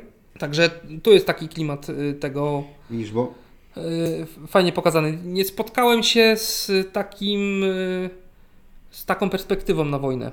Jeszcze w filmie, jak tak sobie przypomnę. Ale w polskim czy w ogóle? Tego w ogóle. Znaczy mało jest filmów Ma- rzeczywiście, które pokazują co się działo w Niemczech w Tak, czasie ten wojny, aspekt wojny Bo- mało pokazują. No Jojo Rabbit to tak y, y, Waititiego ostatnio. Bo ja z polskich produkcji wojennych to uważam tak. Kolumbowie, ten stary Ten serial, stary. no to jest majstersztyk, aczkolwiek na podstawie książki. Mhm. No i na podstawie książki, gdzie, gdzie ten koleś to faktycznie przeżył. No i Tak. to tam bardzo dobrze pokazują tą, teraz żeby użyć dobrego słowa, tą tragedię, która spotkała tych młodych ludzi. No bo oni, no, bo Kolumbowie, że oni Mhm. Tak. wchodzili W dorosłość w czasie dorosłość w czasie wojny, musieli, po pierwsze musieli szybciej dorosnąć, po drugie musieli się szybko przystosować do Mhm. tych, tych realiów. Coś zostali też ograbieni z czegoś. No i to ja zawsze uważam, że kiedyś te produkcje w Polsce robili lepiej, bo się bardziej przykładali do pewnych detali, pewnych rzeczy. No i aktorsko też mi się wydaje, że kiedyś jednak było troszeczkę. Ale wiesz co, to Filip by Ci się lepiej. spodobał. Mówię, bo on jest taki. Tam nie, to nie jest tak, że on jest o niczym, o niczym. Tam Mhm, po prostu, jakbyś sobie wy- wyobraził film historyczny czy film y, wojenny, to nie spodziewasz się takiej historii tam.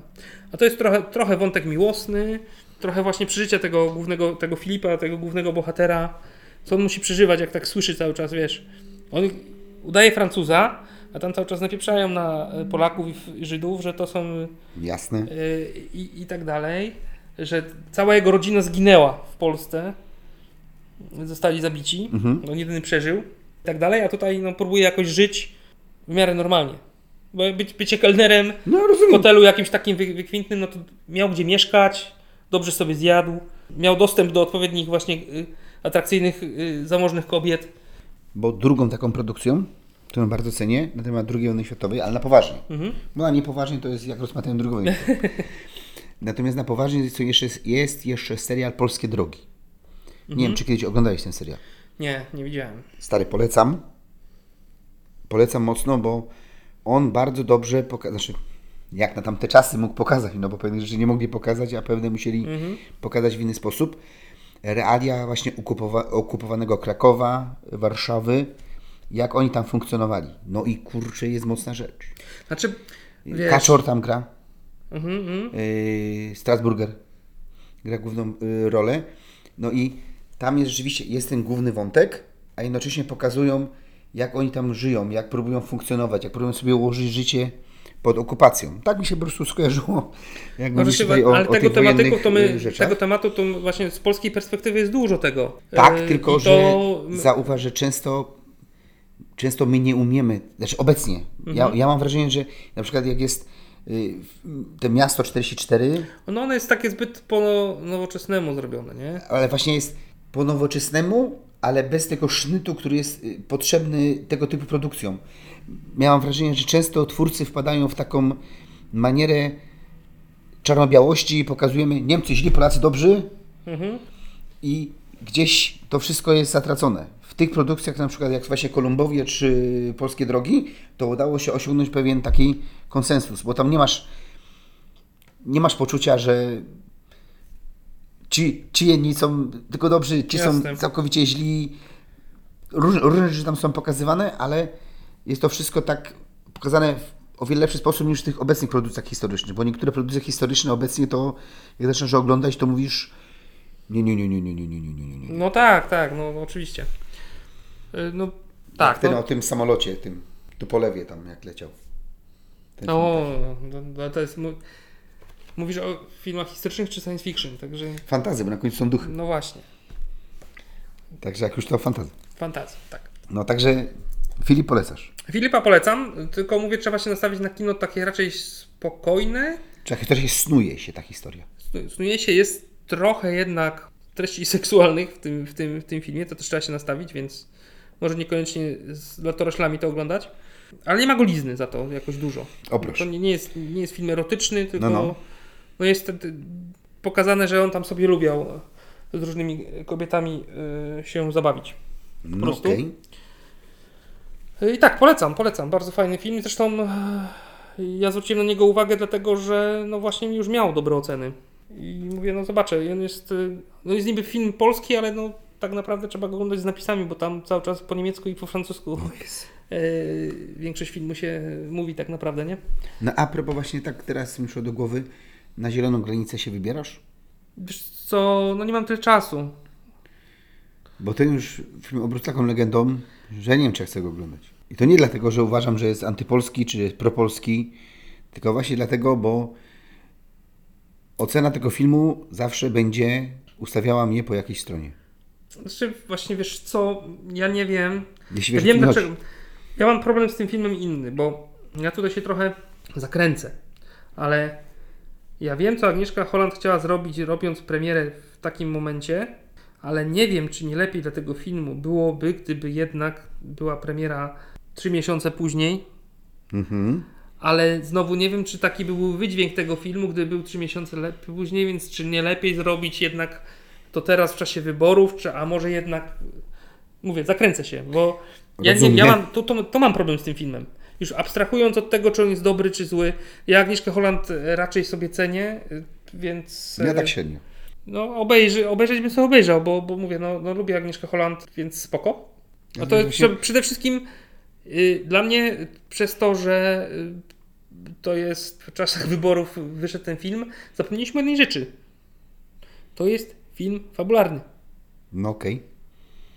Tak? No No okej. i tyle. To, to, to nie jest dokument, mówię- nie? Więc. A, Mnie drażni, mnie drażni już po prostu ta nagonka na jednych i na drugich. No ale to tak, No bo- w, takiej, w takiej Polsce teraz żyjemy. No tak, ale wiesz, ciężko na przykład byłoby mi ocenić obiektywnie ten film, bo wiem, że momentalnie zostanę ustawiony po jakiejś stronie. A no, to, no, to w wiesz, wielu, jak to jest. wielu, wielu miejscach tak w naszym czasami czasami tak jest tak, że film jakiś ogólnie się podoba, a ja, no znasz, znasz mnie, zresztą ty też tak czasami masz, że wszyscy mają zachwyty, a ty na przykład kręcisz nosem, albo ja też mówię, No tak, nie, tak. ja uważam tak i tak. I momentalnie mnie to ustawia po tej stronie. Ale ja wiem, czy aż tak to jest politycznie. Wiesz co? trochę tak teraz. niektórzy tak Ja myślę, że to tylko w nie? czasach, w czasie No. wyborów. Ja myślę, że za trzy miesiące byśmy zaczęli, wrócili do tego tematu, to już chyba nie. Dobra, sprawdzimy. Sprawdzimy, bo pewnie nie wcześniej niż za trzy miesiące, no bo mówię, do kina raczej się na to nie wybiorę, bo na wszystko nie mogę chodzić do kina. Ja ci pozwalam. No, ty może tak. A po drugie, no są chyba takie produkcje, które bardziej bym chciał zobaczyć w kinie, nie? Także... Marvels. Znaczy, bo jeśli chodzi o kino, to ja na przykład produkcji takiej jak Zielona Granica, ja nie muszę oglądać w kinie. Mhm. Bo jak ja sobie obejrzę sam u siebie w domu z, z herbatką albo piwkiem, to będzie miał, będę miał taki sam odbiór tego. Ja nie muszę mieć tej atmosfery kina do tego. Ale takiego twórcę zobaczyć w kinie, a nie zobaczyć jeszcze w IMAXie, no to pewnie trochę lepiej się to odbiera niż yy, za pierwszym razem obejrzeć na mniejszym ekranie. Czy Oppenheimera? Czy Oppenheimera, tak, właśnie. Także, mm, no. No okej. No, takiego wieloryba, co ostatnio wspominałem też. Czy ja No. bym go obejrzał w kinie, y, czy inaczej bym go, nie, nie, inaczej bym go nie odebrał. No rozumiem. Więc nie muszę go obejrzeć w kinie, więc to, to, że chcę obejrzeć film, to jest jedno, a to, czy ja muszę go obejrzeć od razu, to też jest y, inna sprawa, nie? Bo jedynie co kino daje, to to, że obejrzę go szybciej. Y, I czasami, y, na przykład jak prowadzimy taki portal jak Geekosfera, to może mieć znaczenie przy- napisaniu recenzji czy coś, no ale Jasne. tyle. To przejdźmy może do tematu głównego, bo dzisiaj chcieliśmy sobie porozmawiać o ekranizacjach. I chyba się porywamy na temat Taki? Ciężki do ugryzienia. To się okaże. Zobaczymy, co nam z tego wyjdzie. Wiadomo, że wiadomo, że my tutaj nie odkryjemy, jak zrobić dobrą ekranizację, No to na pewno nie. ale możemy pokazać, jak zrobić złą. To już może komuś coś podpowiedzieć. No. Bo generalnie ja mam wrażenie, że. Znaczy, wiadomo, że ekranizacja to jest takie trochę pójście na łatwiznę. No, Mamy książkę, która odniosła sukces. O, ale to bardzo dużo scenariuszy jest scenariuszami tak zwanymi adaptowanymi. Często na podstawie książek coraz więcej, znaczy coraz więcej, na pewno dużo, duża, duży odsetek w ogóle y, filmów jest na podstawie Czegoś. czegoś. No ale to na przykład nie mówimy o komiksach, bo ciężko mi na przykład powiedzieć, że Iron Man jest ekranizacją komiksu. A Sandman? Nie widziałem, więc się nie wypowiadam. Ale, Ale dla mnie Sandman nie jest ekranizacją komiksu. czy dzieje się to samo, co w komiksie? Tak. A jest jeden komiks? No... Zależy jak na to pytasz. No, To nie jest tak jak w Marvelach, że No właśnie jest, o tym nie, tylko nie. zmierzam. Jest jednak ciągła historia. Serial opowiada kurczę, żeby ci nie skłamać, cztery pierwsze zeszyty? Cztery pierwsze No. tomy, bo to są du- duże Tak e, samo? duże tomy, nie? tak samo jak ekranizacją jest Watchmen, Tak. ale tak jak mówię, właśnie Iron Man już nie. Czy Captain America. Bo w przypadku Marvela Tak, tak, tak. Oni rację. wzięli tą, te postacie, wymieszali sobie wszystko, żeby to miało... No właśnie, ekranizacja, Sens? adaptacja. To są dwie różne rzeczy, nie? I to na, też... na motywach. Na motywach to już w ogóle jest, na motywach to już w ogóle gdzieś tam nazwisko bohatera się zgadza. Więc y, to jest też problem. Bo bo mówię, ten temat jest. Pewnie łatwiej nam jest znaleźć te złe ekranizacje niż dobre. Ale myślę, że jesteśmy w stanie gdzieś wyhaczyć. Powiem ci, że w naszej topce, nie ukrywajmy, będzie o najlepszych ekranizacjach. Miałem problem, żeby wybrać tylko pięć. Yy, ja myślę, Będą że. przewały. Ja myślę, że ja, ja, cię, ja cię trochę zaskoczę moją topką. Jedynkę wiem jaka jest. Yy, wątpię. Jedynka wiem jaka jest. Słuchaj, dam ci wypić całą butelkę koniaku, jak trafisz. Nie lubię koniaku. To innego whisky. Ale jestem pewien, że nie trafisz. No Okej, spoko. Natomiast przede wszystkim ja mam takie wrażenie, że są jakby dwie drogi, żeby dobrze zekranizować jakąś książkę. I to jest tak, że albo musisz być pasjonatem danej powieści, czyli fanem, Mhm. albo jej nie lubić. I w obydwu przypadkach to się może udać. Może być jeszcze autorem książki.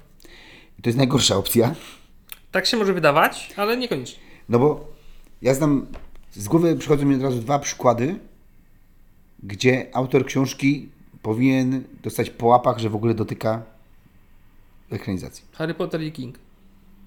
Tak. Znaczy w sensie No, Rowling i. King. No tak, no oczywiście. No.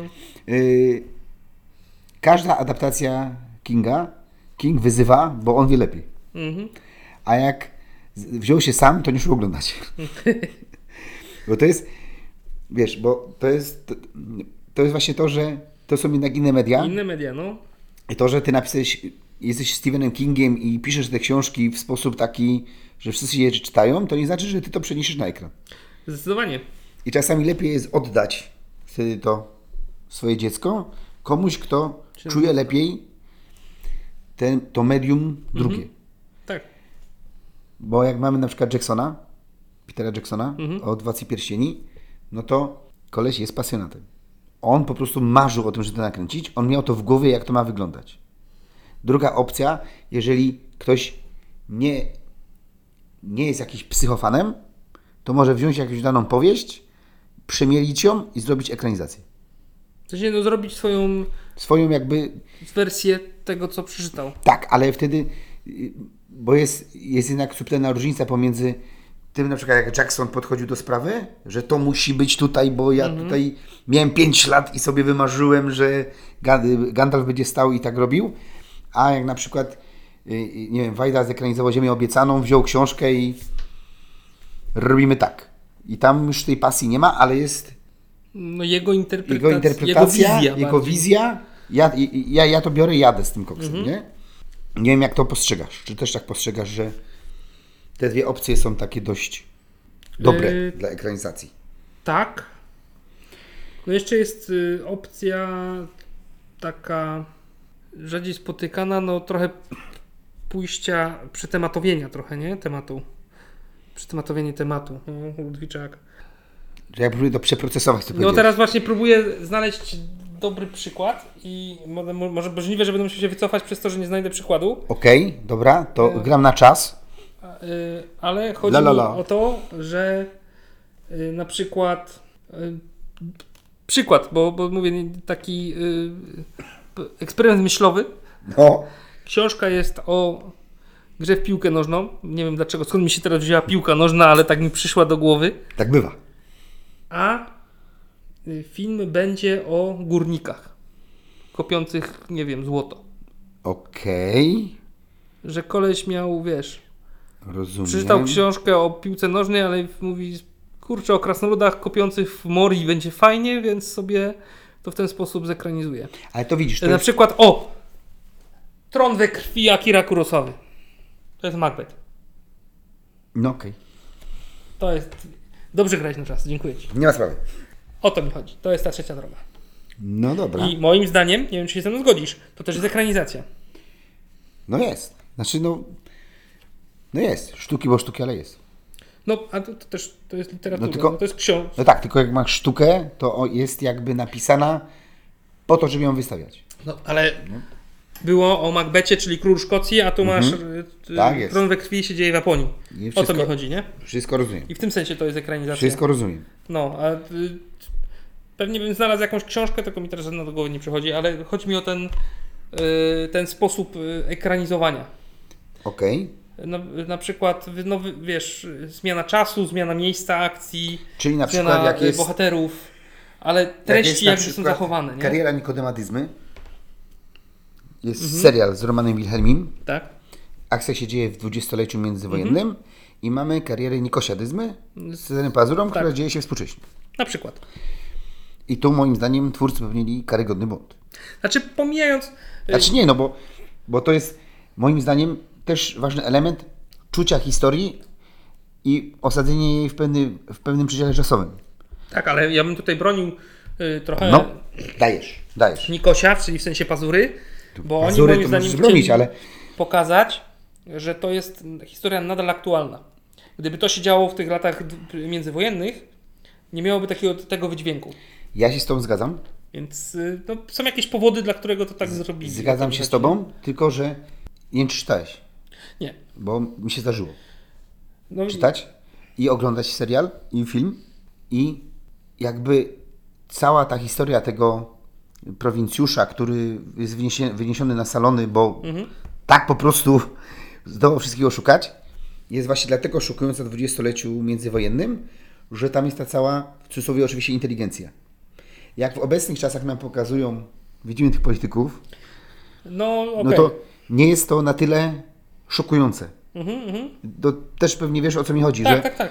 w zasadzie obe, ekranizacja Nikosia Dyzmy, ja wiem do czego zmierzasz, tylko że równie dobrze to nie, mógł, nie musiał być Nikoś Dyzma, który robi tą karierę, tylko normalny polityk, który był dyzmą, bo tych dyzmów mamy No właśnie od tak, groma. bo, ale to, to jest przekaz, moim zdaniem, to jest przekaz tego filmu z pazurą. Ja, Że okej, tych Nikosiów właśnie mamy.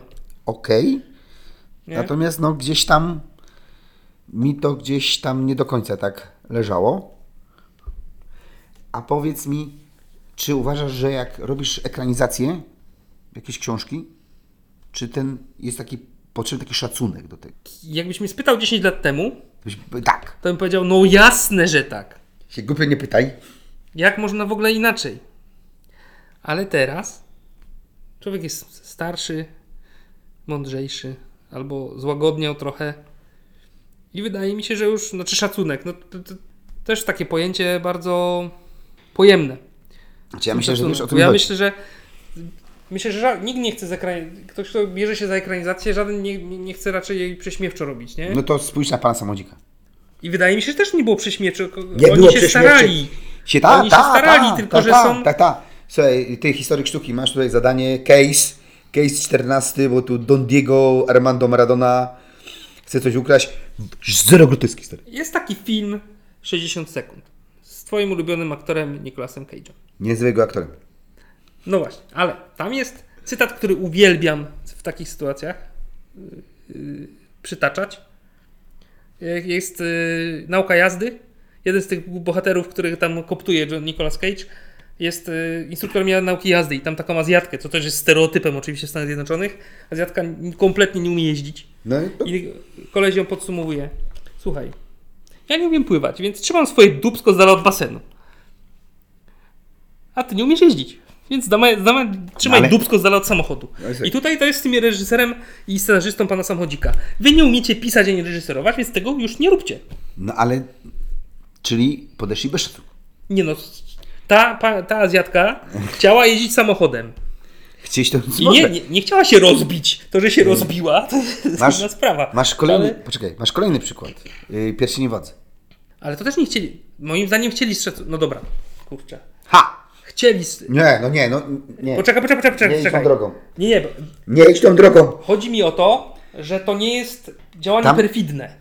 Ale To nie jest y, myślenie y, od razu perfidne, haha, ale wyśmieję teraz ten, nie chodzi o to, ten nie chodzi o to. książkę. To, że wyszło, że ma, nie ma szacunku y, Zobacz. w zachowaniu. ja... Ja wiem, że dobrymi, dobrymi chęciami jest piekło wybrukowane, ale no Mówiąc o, o szacunku, ja mówię na przykład o poszanowaniu pewnych praw, pewnych zasad, które działają w tym świecie, które ekranizują. Zwłaszcza jeżeli mówimy o fantastyce. I tu bardzo często, na przykład w Pierścieniach Władzy, bailando kompletne. okej. I tutaj, bo tu po prostu nie wyszło. Nie wyszło. I poczekaj, bo o co mi chodzi? Bo to jest Kopie takie... nie wyszło, to To jest znowu trochę przykład pana samodzika. Oni po prostu nie mieli, umiejętności. nie wyszło, Jakby to... Jeżeli taki, weźmy na to Steven Spielberg, bierze coś na warsztat, jemu ufasz. No, on po Player wizję. One tak... I on zrobi. Player One nie był, był Spielberga? A czyj? Zaraz to sprawdzimy. Ale, no to zresztą ekranizacja, a nie czytałem książki. E, ale, e, chodzi mi o to, że jeżeli on powie, że miał taką wizję, że on sobie to teraz tak, tak to widzi, a nie inaczej, No, to przeważnie mu wyjdzie. On zaryzykuje, ale on się na tym trochę zna, on już ma to jakieś doświadczenie, on to tak zahachmęci, że będzie dobrze. I będziesz miał z jednej strony za złe, że zmienił to w stosunku do książki, ale efekt wyjdzie suma summarum niezły. Natomiast oni chcieli zrobić tak samo, będę trochę adwokatem diabła, tylko że nie mieli umiejętności i podjęli złą decyzję, więc nie wyszło fajnie. Ale to nie, chci, nie, nie, nie, żyli z przeświadczeniem, że chcą to skopać. Tylko zaryzykowali, nie mieli wiedzy, nie byli na tyle um, kompetentni w tym, co robią, żeby ogarnąć, że to nie może wyjść. no ale jak sam powiedziałeś, nie mieli wiedzy. No. Czyli ekranizujemy jedną z, z książek, która jest jedną z największych legend w historii. Robimy najdroższy serial w historii. Lubi najdroższy serial w historii. I nawet się nie zainteresujemy tym, Nie zadzwonimy do Petera Jacksona. nie, nie zainteresujemy tym, czy ten Gandalf tam może być. Nie? No bo, bo to jest, o tym mówię, że jeżeli czytasz jakąś książkę i ty możesz sobie zmienić to na zasadzie mam, czytałem Pana Samochodzika i u mnie to będzie nie na przykład historyk sztuki, ale nie wiem, Dentysta. dentysta, ale pasjonat na przykład historii. I przypadkiem będzie na wakacjach i trafi na y, ślad skarbu. I ja no, nie mam z tym problemu, No tak. proszę Rozumiem. bardzo. Ale trzymamy się pewnych ram. No, A w, w pierścieniach władzy się nie trzymamy niczego. ale wiesz, pierścienie władzy są. Kurczę, to jest temat. W zasadzie powinniśmy. To był główny. powinniśmy zrobić temat odcinka Pieczenie Władzy i o tym porozmawiać. Bo, O Jezus. Bo my byś, może, jak weźmiemy to teraz na warsztat, to będziemy mogli przez godzinę gadać. No ale no dobrze, no to... Od od początku. To był głupi pomysł. No, Tak. To jest serial na podstawie suplementu do książki. znaczy, ale czy masz na myśli tak Silmarillion? No nie, bo Silmarillion, oni nie mieli No właśnie, licencji do do Silmarilliona, tylko właśnie do Władcy Pierścieni, gdzie tam jest suplement A czy B, w którym jest to opisane i na tym zrobili serial. No właśnie chciałem to Więc tam był duży luk, dodać. których no, ci scenarzyści nie potrafili uzupełnić. No właśnie. Ale idźmy jeszcze dalej. Bo wiesz, ja, e, gdyby to była powiedzmy y, coś typu gra o tron, no to masz tekst, ty już tam nie wymyślaj, po prostu jedź stary. Jak nie, jak nie umiesz kombinować, to nie kombinuj. Ale tutaj trzeba było kombinować, bo nie było z czego brać. To też się zrobiły No takie. to tak samo jak ostatnie sezony Gry o Tron. Ale o Wiedźmin jest fajnym przykładem. Co wy tu kombinujecie? Który? Macie. e, e, Co? Który? Netflix- Netflixowy. A, okej. Macie tu książkę Andrzeja Sapkowskiego, weź to przepisz na scenariusz i co ty tu kombinujesz? No ale widzisz, i teraz, bo w pierwszym sezonie kombinowali. I, Ale to było fajne kombinowanie. no i właśnie do tego zmierzam, że w pierwszym sezonie coś tam zakombinowali. I e, to jest do tego, o co mi chodziło. Tu im wyszło. Zaryzykowali, I tu- zrobili, tak, nawet im wyszło. I były właśnie, głosy były podzielone. Część mówiła, no dobra, część mówiła, co to jest, no ale im dalej w las, potem tańcząca chata. Czyli, zobacz, czyli żeby sobie dobrą ekranizację, musisz trzymać się też tej książki. Nie możesz, inaczej, nie możesz uważać, że wiesz lepiej niż autor, Znaczy, co zrobić. moim zdaniem możesz, ale musisz wiedzieć, co robisz. Wie, Ale- Na 99% przypadków nie, nie wiesz, co robisz, trzymaj się autora. Bo nie jesteś, jesteś za krótki w uszach, żeby to poprawić. No bo zobacz, a weźmy na przykład Leśnienie Kubricka. No nie czytałem y, książki. Okej, ale ona aż tak bardzo nie odstaje od książki. Mhm. Nie można powiedzieć, że to jest wierna adaptacja, ale nie odstaje masakrycznie od książki, a mimo to Stephen King jej serdecznie nienawidzi. Uważa, że jest wypaczony duch, że nie o to mu chodziło, nie to chciał przekazać, że w ogóle końcówka jest yy, bez sensu. No ale to widzisz, to A jest film? tak. Ale No. nie ma diametralnych zmian, takich nie wiem, że zamiast hotelu są w namiocie. Znaczy to jest to, to, to, co mówiliśmy, punkt drugi, wizja reżysera, który Mhm. Przeczytał książkę i stworzył film w, w taki sposób, jak on widziałby ten film. No, adaptacja książki. Tak, ale trzyma się tych ram, Oczywiście. a Wiedźmin się nie trzyma. Nie trzymać. I właśnie o tym mówię, że jeżeli bierzesz się za ekranizację książki, to żeby to też miało sens, to musisz tej książki trzymać. Nie? I że jeżeli to co mówiłem, nie możesz stwierdzić, ja wiem lepiej niż autor książki, ja tą historię poprowadzę inaczej. Znaczy, wydaje mi się, właśnie do czego zmierzam. Ogólnie się z tą zgadzam. Ale jeżeli by wyszło, to by, i to by się spodobało, to możesz. Tylko, No, ale to nie tylko wtedy mówię, raz, i- przypadek jeden na tydzień, ty, tysiąc się znajdzie, kto faktycznie zmieniając Bo- pierwowzór, zrobi to na tyle dobrze, że ty będziesz zadowolony z tej zmiany. Bo teraz zobacz, jak weźmy na moment polski serial Wiedźmin, ten tragiczny, ten słaby, Y, po, ten szuj, ten Jezus! To samo myśl mnie trzęsie. będę bronił. Ale poczekaj. Które odcinki są najlepsze? No, te, no, znaczy serial jest dobry. No, Ale nie, no. Pie, pierwszy odcinek jest do kitu, bo jest wymyślona szkoła wiedźmińska. Do tego zmierzam. Tak. Czyli widzisz, znowu, jesteśmy mądrzejsi Tak. od autora, albo chcemy dopisać, Dopisać coś. coś, bo chcieli to zrobić, no, tą historię pełniejszą. Tak. I już, Mhm. już nam się to zawaliło. Wjechał jakiś samuraj, tak, tak, tak. to tak. jakieś dziwne rzeczy zaczęły się tam dziać. I zaczęły pojawiać się problemy. Mhm. Dobre odcinki, o ile można tak powiedzieć, to są te, które trzymały się opowiadania. Nawet jak się, nawet jak się zmieniało, nawet jak były jakieś skróty, były jakieś zmiany Mhm. tak. fabularne, trzymamy się opowiadania, jest dobrze. Mhm. Czyli to, co właśnie mówimy, że nie możesz robić, robiąc ekranizację, nie powinieneś stwierdzać, wiem lepiej, jak tą historię poprowadzić. Znaczy, tak jest najłatwiej. Znaczy Jeżeli najłatwiej będziesz tego trzymał, i najlogiczniej. to nie, nie spart, na pewno jest mniejsza szansa, że spartolisz. No... Jest bardzo mała szansa, że spartolisz. No... Musisz naprawdę wiedzieć, czuć, wiedzieć co robisz i naprawdę być pewny tego, że to co zmienisz będzie lepsze albo w jakiś sposób dopełni historię, żeby to zrobić. Bardzo rzadko to wychodzi po prostu. Bo to jest na przykład... y, Weźmy Dune, Mhm. ale Lyncha. Mhm. Tą dobrą. No, Lyncha jest dobra Duna, no. Ja to, bo jest Jedyna, jedyna dobra. I ona jest też różnie oceniana przez fanów. A tu ja. To jest właśnie to, co mówimy, że linia fabularna się trzyma. Lynch się w miarę trzymał książki, natomiast miał swój, swoją wizję. E, Moim zdaniem, jeśli chodzi o Lyncha, to bardzo fajnie oddał klimat książki. Tam, to, tam był problem inny. Tam był problem e, budżetu. Weszły, we- wszedł temat tych biednych modułów e, sonicznych. Tu jest problem. Bo on to ładnie pociął. Tam nie było pełnej historii, ale pociął to ładnie. Ale tam się produkcja jakoś wydłużała, tam dużo więcej budżet wciągnął i tam sobie zrobili na skróty z tymi modułami sonicznymi.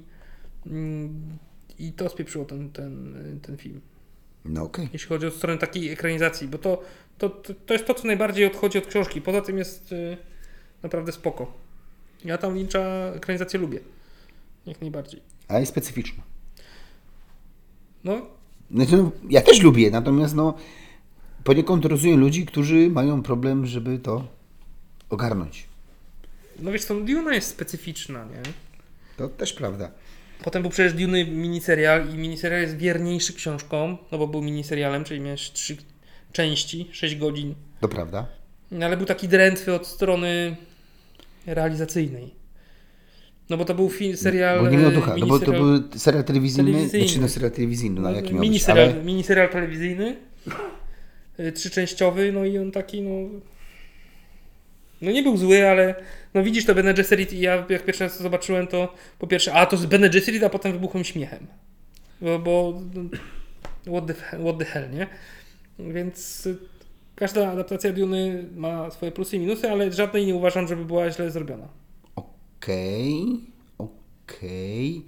Czyli na razie doszliśmy do tego, że należy szanować materiał źródłowy. Znaczy jest łatwiej zrobić dobrze, jeżeli będziesz, Jeżeli będziesz szanował. będziesz szanował, czyli będziesz wierny tak- treści, nie? Tak się teraz zastanawiam nad jakąś taką ekranizacją, która mi się spodobała, ale która dość mocno odbiegała od, od książki. I prawdę mówiąc nie mogę sobie przypomnieć.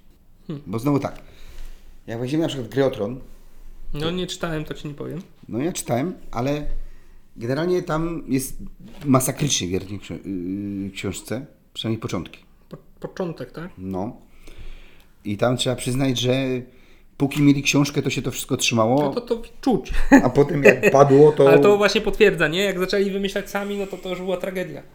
No bo potem już, bo to ja zawsze mówię, że jak mieli książki, to wiedzieli wszystko, co się ma wydarzyć i co z czego wynika, a potem już widzieli tylko cel. Więc po prostu napisali sobie tak, jak oni. Ta postać przychodzi tu, a ta tu i dziękuję. Coś tam zrobimy, nie? I jedziemy. Bo znowu, tak jak mówiliśmy, adaptacje komiksów to łatwiej zrobić. Bo prostu miksujesz wszystko tam. Ale mówisz 500 o albumów, superbohaterskich o komiksach. superbohaterskich. To trzeba... Miksujesz tam 500, rozumiesz, tych albumów. Potem każdy, No bo każdy musisz, no bo to siedzi i mówi, od strony komiksów, te superbohaterskie yy, komiksy, to jest dla mnie wariactwo. O, a o, ale pa, zobacz, jest, są Watchmeni No, jest serial Watchmen. tak. I się udało. Moim zdaniem serial nie odbiega aż tak bardzo od oryginału. W sensie dopisali historię. A, tak, bo tam, tam zmienili, no jasne. Nie? Yy, Dopisali tak, ta historia jest yy, historię? inna. Trochę tam czerpie, nie? No, Nawet, tak, tak, tak. Szmeni faktycznie. bo serial był paradoksalnie bardziej wierny komiksowi niż film. No, Snydera w sensie. Tak, bo tam było, że w, w komiksie Ozymandiasz chciał te macki Tak, te, tak i te macki tam się pojawiły w w serialu, serialu, a a w filmie było coś w innego. filmie zmienili to tak, tak, tak, tak, tak. No a ty powiedz mi, a ty lubisz ekranizację? Znaczy, Znaczy, jak nie patrzę w w ogóle, powiem Ci, że zaskoczyło mnie to pytanie, bo nie patrzę w ten sposób. No, nie- jak masz przeczytać jakąś książkę No.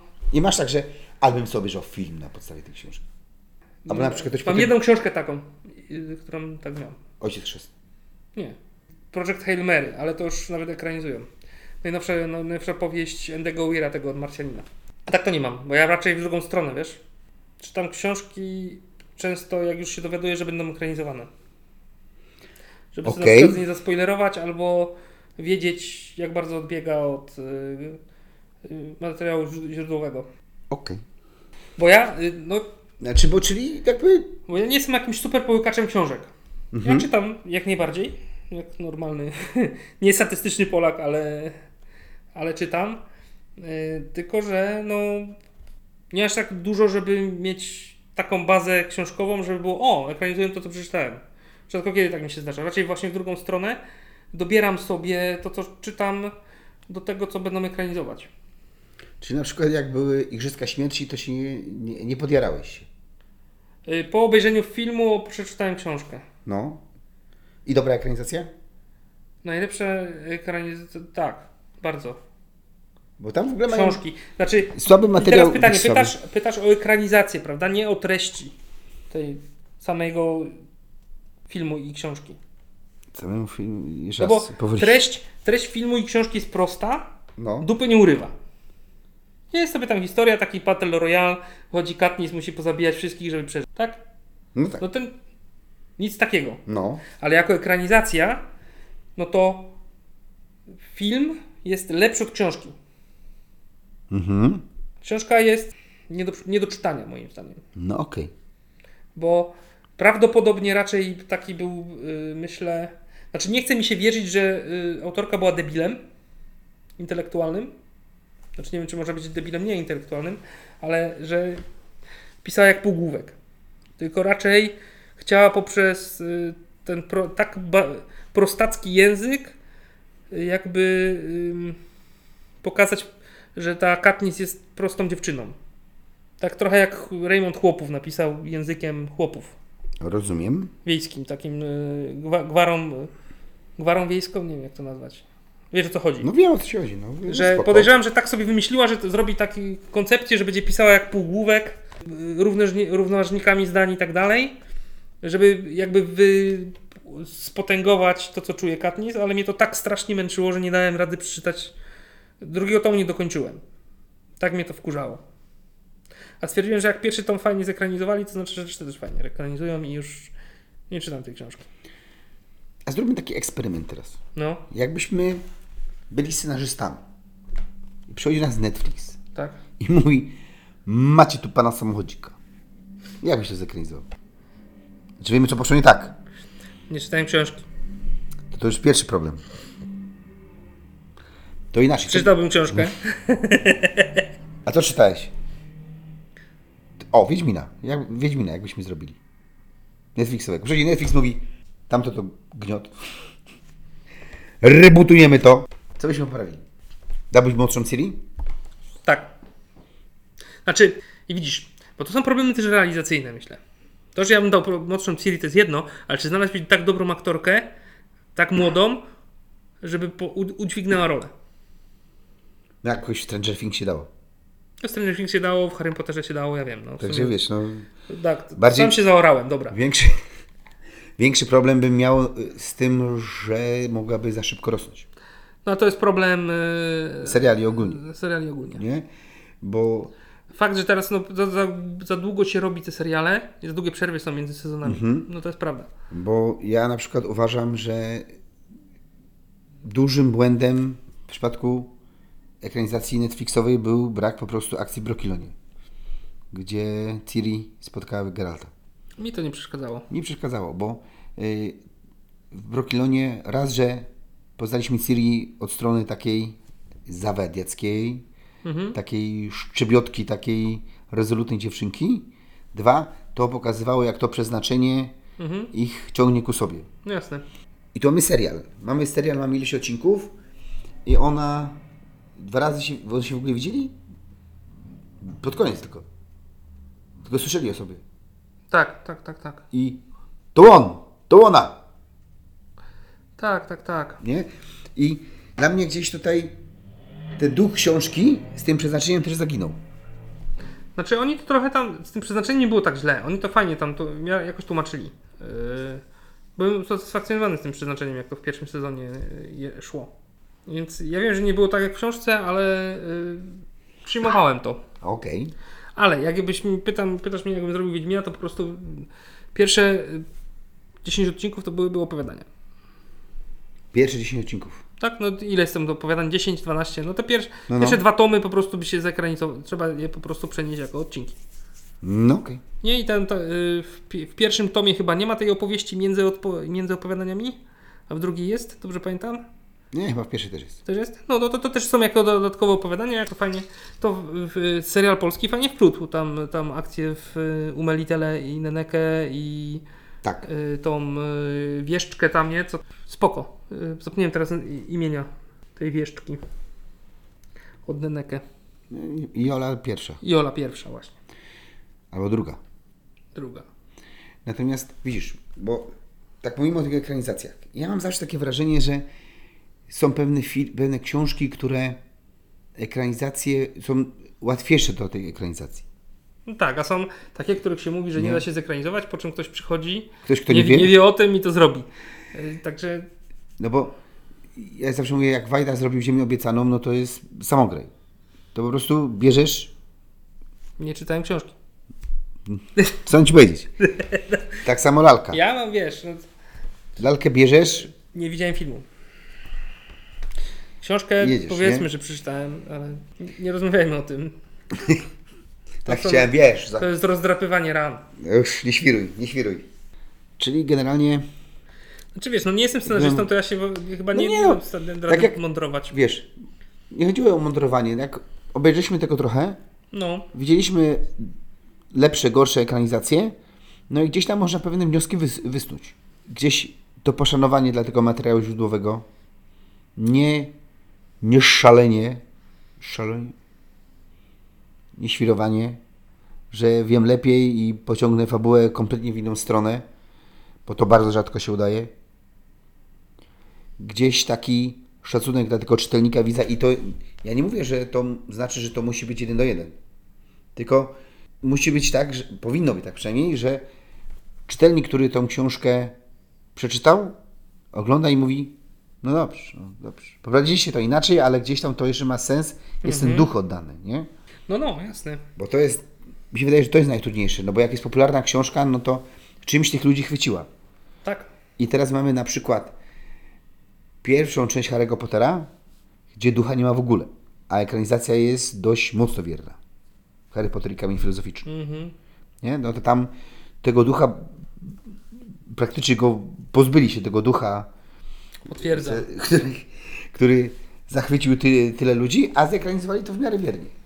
Czy gdzieś tam musi być jakiś, te, jakiś ten. O, w przypadku Władcy Pierścieni na przykład często mówimy o słynnym Tomie Bombadilu. Którego uważam, że słusznie wycięli. W wersji rozszerzonej mogli go tam cisnąć. Ale po co? To jest, No, przecież to, jest, ja jakbym był, to, y, ale to. to poczekaj, jakbym no, był edytorem tego Tolkiena, bym kazał go wyjebać, wywalić. no ale wiesz, to tak jak masz wersję rozszerzoną, to w zasadzie po co ci ta wersja rozszerzona? No po co te sceny? No? No nie, bo pewne sceny coś uzupełniają, natomiast Tom Bombadil w ogóle jest do wycięcia, bo on jest niepotrzebną postacią. E, No dobra, uratował, uratował ich z tych wierzby, ale te wierzby też są zbędne. No cała ta... Jakbyś miał trochę więcej czasu, no to może jakbyś poprowadził to, że wrośli w tą wierzbę i tutaj poprowadzili, że masz trochę inną perspektywę, że y, jest większy nacisk na hobbitów, którzy wychodzą spoza Shire. Jest dla nich wszystko nowe. A zauważ, że no to jednak nie było na to czasu w filmie, bo by trwało 6 godzin. A ile trwa wersja rozszerzona? Bo tak ciekaw, No, nie 3, pamiętam. 3,20? Oj, oj, oj, oj, oj, oj, oj, oj. No, także No dobra, to o to chodzi. No, pogadaliśmy sobie. Wiele to nie wniosło. Chyba, że chcesz coś jeszcze dodać na temat ekranizacji. no wiesz co, no pewnie tak, tylko no to co na początku chciałem powiedzieć, no to jest taki temat y, temat rzeka, że to No, ciężko też tak, ukryć w, co, w cokolwiek. To też tak, żeśmy sobie chwilę pogadali. To bo Na lepszych i gorszych ekranizacji. Chociaż chyba gorszy niż Pana Samonika to nie kojarzę. Nie, nie, go, nie kojarzę. no ciężko. Yy, nie. No, Ciężko- no, wa- no te Znaczy, no wiesz, no ja znowu nie czytałem Pana Samochodzika, więc ja pierścienie. ja mogę ocenić film, że jest słaby. Nie? No tak, no tak. No, Film jest słaby. no ale z, Zakładam, że książka lepsza. z, ksio- z książką to ma tyle wspólnego, że są templariusze i Zamek Malborku. Samochodzik. I tam, no, w książce jest. No. Ten, ten, co tam był w tym filmie, to nie wiem kto, do końca kto to był. Natomiast y, jeszcze są pierścienie władzy. no ale tutaj y, nazywanie tego ekranizacją jest, to jest, to jest właśnie na, pół- na motywach, nie? No okej. Okej. Fajnie, fajnie na przykład jest. Fajnie można zobaczyć, jak można różnie zekranizować Mm. y, na podstawie opowieści z Narni. Nie wiem, czy ty oglądałeś tę wersję BBC? Próbowałem, nie dałem rady, ale teraz będą nowe y, też y, Netflixowe. Będą.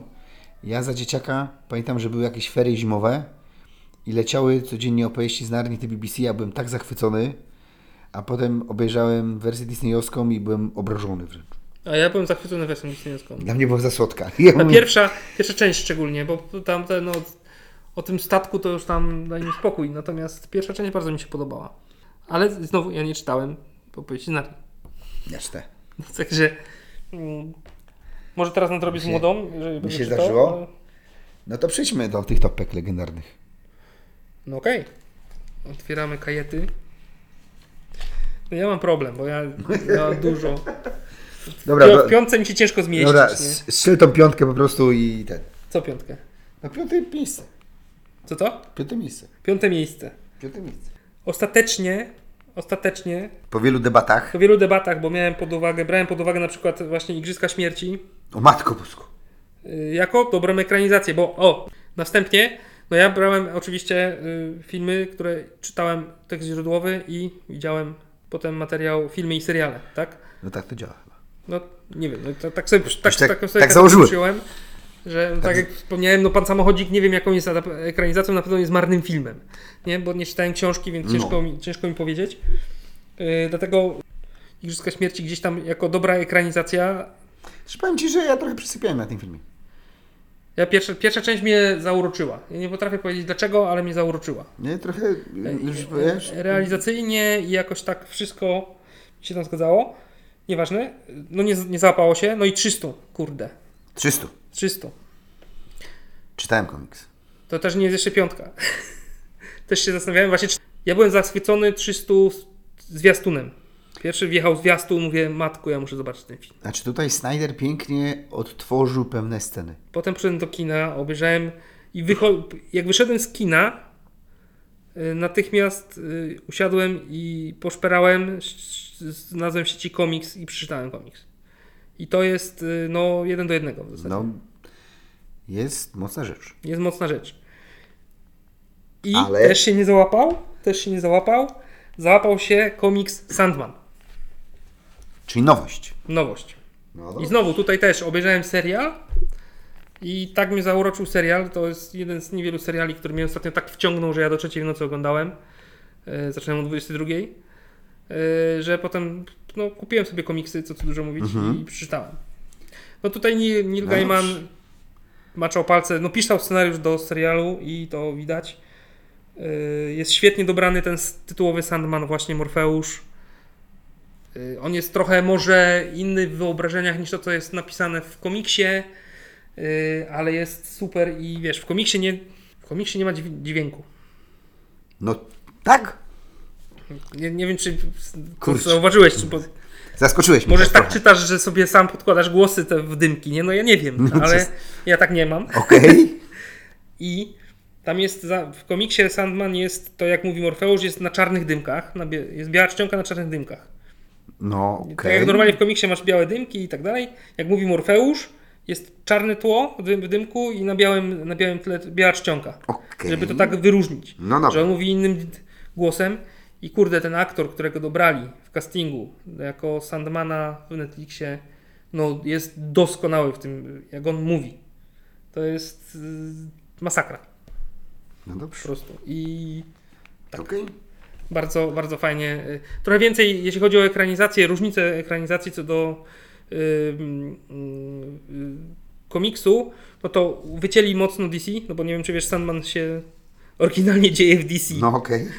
Jest y, ten y, Arkham Asylum, As- Asylum i tak dalej, to po, powycinali. Kompletnie mi to nie przeszkadza, bo moim zdaniem wręcz y, trochę to wiązało ręce wręcz Gaimanowi, że to musiało być w DC. I powiązane z tym całym światem DC. Więc to fajnie, że wycięli. I ten kory, Koryntczyk jest bardziej. W, I to jest fajnie dodany bardziej. Mm, I jest świetny. Koryntczyk. Co tu dużo mówić. Dobrze. I chyba skończyłem. Piąty. Trochę mnie zachęca, żeby to obejrzeć, ale nie wiem, czy znajdę czas. Jest naprawdę tak. Jakby co mam, mogę ci komiksy podrzucić. Jakby,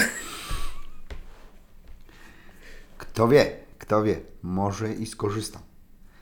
No ja mam tak. Piąte miejsce. Generalnie walka była. Walczył pan samochodzik i templariusze. ten nowy Netflixowy. W zasadzie ten z Mikulskim. A, tak myślałem. I bo tak mnie wściekł tamten, że obejrzałem sobie na nowo tego z Mikulskim. Mówię, można? Można. Ale generalnie przegrał z inną polską produkcją, czyli o której się już wspominałem, o, z karierą Nikodemadyzmy. No proszę.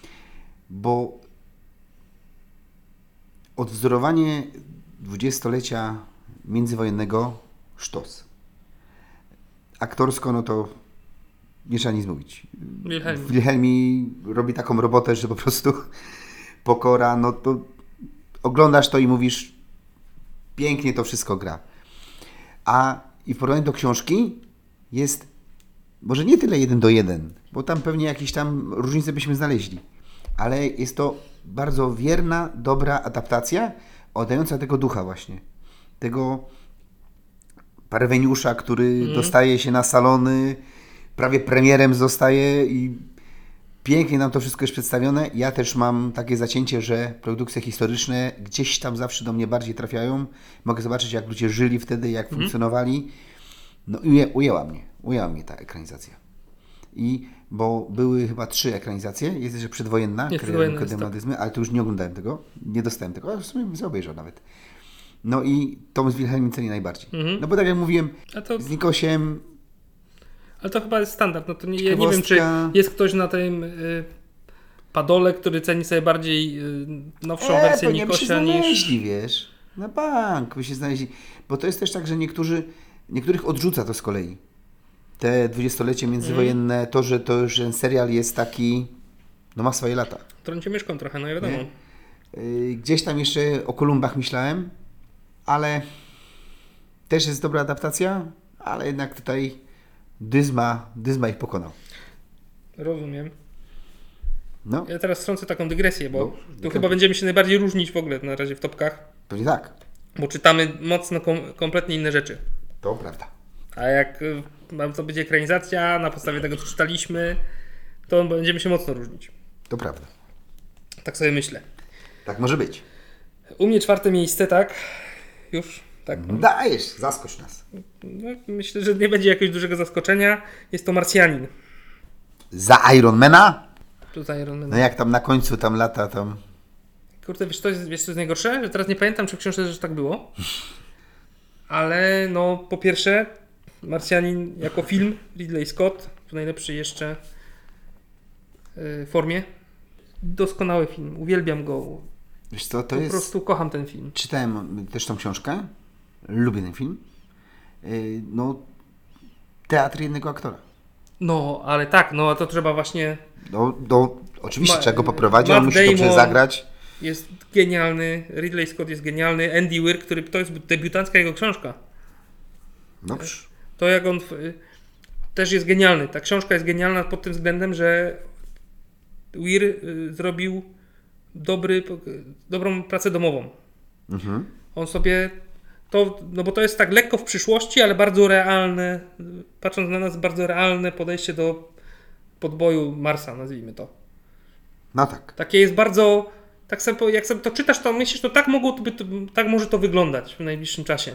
Mhm. Nie? I to też jest fajne, mocne, bo tam te szczegóły takie, jak działa agencja kosmiczna, y, jak działają te różne struktury agencji kosmicznej i tak dalej. I w ogóle no, inżynieria, którą, wiedza inżynieryjna, którą miał y, e, Mark Watney, czyli główny bohater.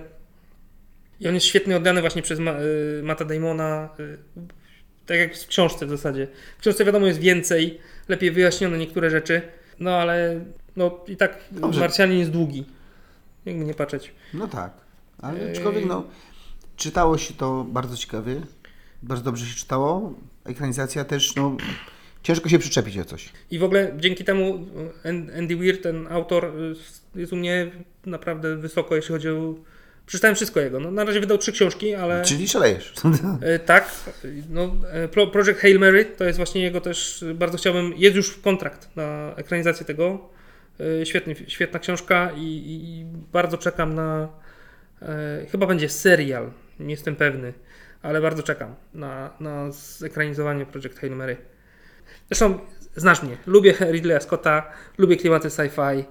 No, Słuchaj, co tu dużo mówić. Ridley Scott to po, powiesz po czym to dla mnie jest. Tak, oczywiście y, po Jest pod. Kowe- Covenancie niestety, ale w listopadzie może się odkuje Napoleonem, także spokojnie. A jestem ciekaw tego Napoleona. Też jestem bardzo ciekaw Napoleona, po- to, tak jak on umie historyczne filmy, no kurde, Gladiator dla mnie, No to nie wiem, czy Gladiator jest, można nazwać historyczny film. czemu nie? Nie wiem, będzie taką. Znaczy, pytanie, co rozumiem, że będzie historyczny film. Czy Dzieje się w dawnych czasach. Okej, to, to tak, to był historyczny. No nie, bo tam nie- niezgodności historyczne są. No oczywiście że są niezgodności się tam- historyczne, no. Jak najbardziej, że są niezgodności historyczne. To wolę Rzym. Nie, nie wolę, ale Rzym jest też spoko. E, tak, ale no, e, Królestwo Niebieskie i tak dalej, i tak dalej. No, on umie. On umie i lubię. Ridleya Scotta. Dobrze, Lubię Andy'ego Weira. dobrze, Lubię Matta Damona. dobrze, W ogóle lubię. dobrze. I tylko na czwartym miejscu jest. No dobrze. Co zrobić? Ja na czwartym miejscu mam coś takiego. Tak. Ja nie wiem, czy to widziałeś. Nie wiem, czy to czytałeś. Yy, ja Klaudiusz. Oczywiście, że ani nie widziałem, ani nie czytałem. Znaczy, bo tu właśnie wchodzi mój, nie wiem jak to nazwać, zajawka historyczna, bo książka Jak Klaudiusz Gravesa opowiada o całej dynastii julijsko-klaudyjskiej w Rzymie starożytnym. Mhm. Znaczy zaczyna się, opowiada to Klaudiusz, Cezar Klaudiusz, ale historia już zaczyna się wcześniej. I mamy od, od Oktawiana Augusta, tych wszystkich relacji na dworze, Mhm. to to wszystko się tam działo. No masakra. Dla mnie to jest po prostu, ja to zaczytywałem jak, no jak naprawdę, jakby mnie tam, kurczę, wciąg- wciągnęło. Potem jeszcze jest druga część Klaudiusz i Messalina, jak y, z tą żoną był, która go tam, rogi mu tam przyprawiała, bo tam była taka dziwna sytuacja, jak to tam w Rzymie. No i BBC nakręciło serial, a jak już BBC nakręci serial, to już jest rzeź. Wiem, że był kontro, jakiś kontrowersyjny dosyć ten serial. Był ogłaszany kontrowersyjnym, ale Znaczy jak na tamte czasy, to może i tak. czasy, no. Teraz to już nie szokuję, ale były, były różnego rodzaju sceny w stylu y, kolejki do Messaliny, która się ustawiała i chciała, walczyła z prostytutką o to, który, która zaliczy więcej Rzymian. Były sytuacje, że Caligula, znaczy nie było pokazane, tylko wychodził, jego chyba siostra była w ciąży i on wychodził z zakrwionym nożem i spotykał Klaudiusza i mówi nie wchodź tam, bo jestem Bogiem i chciałem wy, wyjąć dziecko mojej siostrze i to, to... Ale w starożytnym, w starożytnym Rzymie się takie rzeczy działy. No i teraz tak. Tu jest skomplikowana sprawa, bo pierwsze Graves jest wierny historii starożytnego Rzymu. Serial jest wierny historii starożytnego Rzymu, więc jakby jest to wierna adaptacja. I jest to taka adaptacja, która moim zdaniem fajnie była, jakby ktoś nakręcił na nowo. Bo ponieważ to jest serial BBC, to myślę, że możesz sobie wyobrazić scenografię. Szału nie ma. Teatr telewizji. Teatr telewizji, dokładnie teatr telewizji. Ja mówię, ja oglądałem zapartym tchem, ale no to jest mój, moja misja życiowa, jest coś o starożytnym Rzymie, ja się melduję, dziękuję, dzień dobry, Mhm. proszę mi nadawać. Książki przeczytałem, pamiętam, że y, chodziłem chyba do pierwszej klasy gimnazjum i moja nauczycielka polskiego była w stanie totalnego szoku, bo nieopatrznie zapytała, co ostatnio czytaliście, to Bartek się zgłosił i powiedział, że czytał ja Klaudiusz i nie wiedziała, co, co zrobić. Bo to y, taka dość książka, no, no nie dla dzieci, No. ale że dorwałem, a potem jeszcze był serial, tam był w ogóle kiedyś był dubbing, y, w serialu, Polacy zrobili, ale spal, y, spłonął i został niestety tylko lektor, czy nie wiem czy niestety, ale podobno był bardzo dobry ten Mhm. dubbing. Taki jeszcze zrobiony dawno temu, taki naprawdę taka... Dla mnie w aktorskiej produkcji nie ma dobrego dubbingu. Nienawidzę. No właśnie, ale jestem ciekaw, bo tylko legendy o nim zostały. No, no. To wiesz, to jest aż... Z czystej ciekawości bym obejrzał z tym dubbingiem, jak to tam wyszło, no bo w sumie to są chyba lata 60. czy 70. i ja nie przypominam sobie, żeby wtedy robili dubbing właśnie do filmów. A dubbingi do bajek były lepsze niż teraz, bo tam jednak wtedy i aktorzy byli inni i moim zdaniem bardziej rzetelnie podchodzili do swojej pracy. Mhm. I w sumie jestem ciekaw, jak to wyszło, ale no, nigdy się nie dowiem. I takie mam czwarte miejsce. No, jak będziemy mieli cokolwiek wspólnego na liście, to będzie naprawdę duży, duże osiągnięcie. No, myślę, że jedna pozycja powinna być wspólna. Podejrzewam, że może być jedna, tak. No teraz mam trzecie miejsce, na które na- pewno nie będziesz miał w życiu. No już się boję. Expans. Jezu, a, wie, a wiedziałem, że, to mnie, że do, wiedziałem, że to mnie to dogoni. No, Expans, no, co tu dużo mówić. Doskonała space opera. Yy, fajnie napisana książka. Yy, adaptacja jest w miarę wierna. Trochę w czwartym sezonie z czwartą książką Przepraszam, a o Expans to kiedy zaczniesz mówić? No właśnie mówię cały czas. No nie, no mówisz, że tam dobra space opera. No, więc- świetna space opera. No, No, może tak. Drodzy słuchacze, napiszcie mi proszę w komentarzach, dlaczego lubicie Expans, jeżeli go lubicie. Bo ja nie potrafię tego oglądać. no to ja ci mogę powiedzieć, dlaczego Twoje zdanie znam. Świetnie zbudowany świat. Y, Postacie są świetne. W książce chyba nawet lep- są jeszcze lepsze, bo y, przewodnicząca Weserala y, w serialu jest wręcz ugrzeczniona. W książce jest taka jeszcze większa. No, baba z jajami naprawdę super. Postacie świetne. No, na początku widać w serialu może y, problem, że tam niektórzy się uczyli jeszcze aktorstwa. E, Natomiast y, postacie świetne, świetny świat przedstawiony, historia dobra i kurczę fajnie to jest No dobra, okej, a powiedz mi, I to, to, to, co dopisali jakby, bo oni część jakby rzeczy, które potem w późniejszym piątym sezonie e, się dzieją na Ziemi, to na przykład w książce nie ma. To, co się działo w czwartej książce, która się działa tylko na jednej planecie, tam zawrotami, a y, de facto rzeczy działy się na, w Układzie Słonecznym, to oni fajnie to z, z, y, uzupełnili jakby.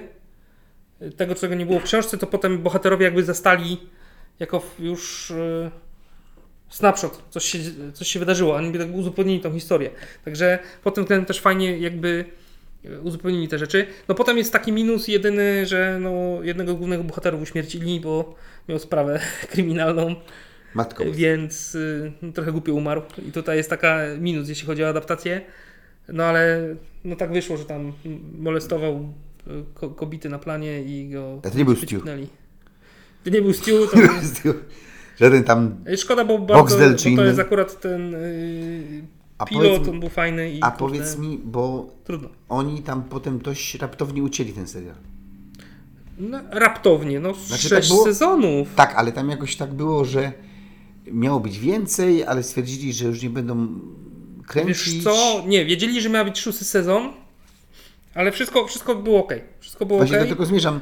E, Czyli on się kończy się, nie kończy się jakoś dziwnie. A i że... to jeszcze powiem, że to jest kolejny przykład to, że autorzy maczający palce w serialu robią dobre rzeczy. Bo tutaj yy, ja wiem, że w książce jest napisane, że to jest jeden autor, ale to jest pseudonim dwóch kolesi, którzy piszą te książki. Okej. Yy, I oni yy, byli jak najbardziej producentami tego serialu. Yy, Co ciekawe, jest fajny yy, teraz taki no, podcast na w zasadzie Ty and That Guy. Jeden y, Ty Frank i y, koleś, który grał Amosa, omawiają, mają omówione wszystkie odcinki. Od strony takiej realizacyjnej właśnie, od strony takiej produkcyjnej. Mm, polecam jakby co. I y, co? Chciałem jeszcze powiedzieć? Tak, no że autorzy mogą czasami y, Że mogą pomóc, fajnie, tylko fajnie, fajnie tutaj, to tutaj- zadziałać, nie? Twórca musi wiedzieć, jak ich wykorzystać. Tak. Znaczy, tutaj chyba jest o tyle fajnie, że, bo to też jest ciekawa historia, że ta książka powstała jako system RPG. Ci kolesie się spiknęli razem na jakimś konwencie, że do jeden był pisarzem, drugi stworzył swój y, system RPG.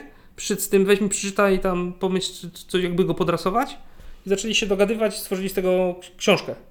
Zrezygnowali z tego RPGa i zaczęli robić y, książkę, dlatego ten świat jest tak fajnie rozbudowany, bo on był przemyślany mocno. Y, Jeżeli budowałeś świat RPG, no to musisz zbudować świat RPG, nie? Więc on jest pod tym względem fajnie z- zbudowany. Wierzę ci na słowo. Także Expans. Expans. No. No dobrze. A, a jak to było z tym Nie będę się kłócił. skróceniem y, odcinków?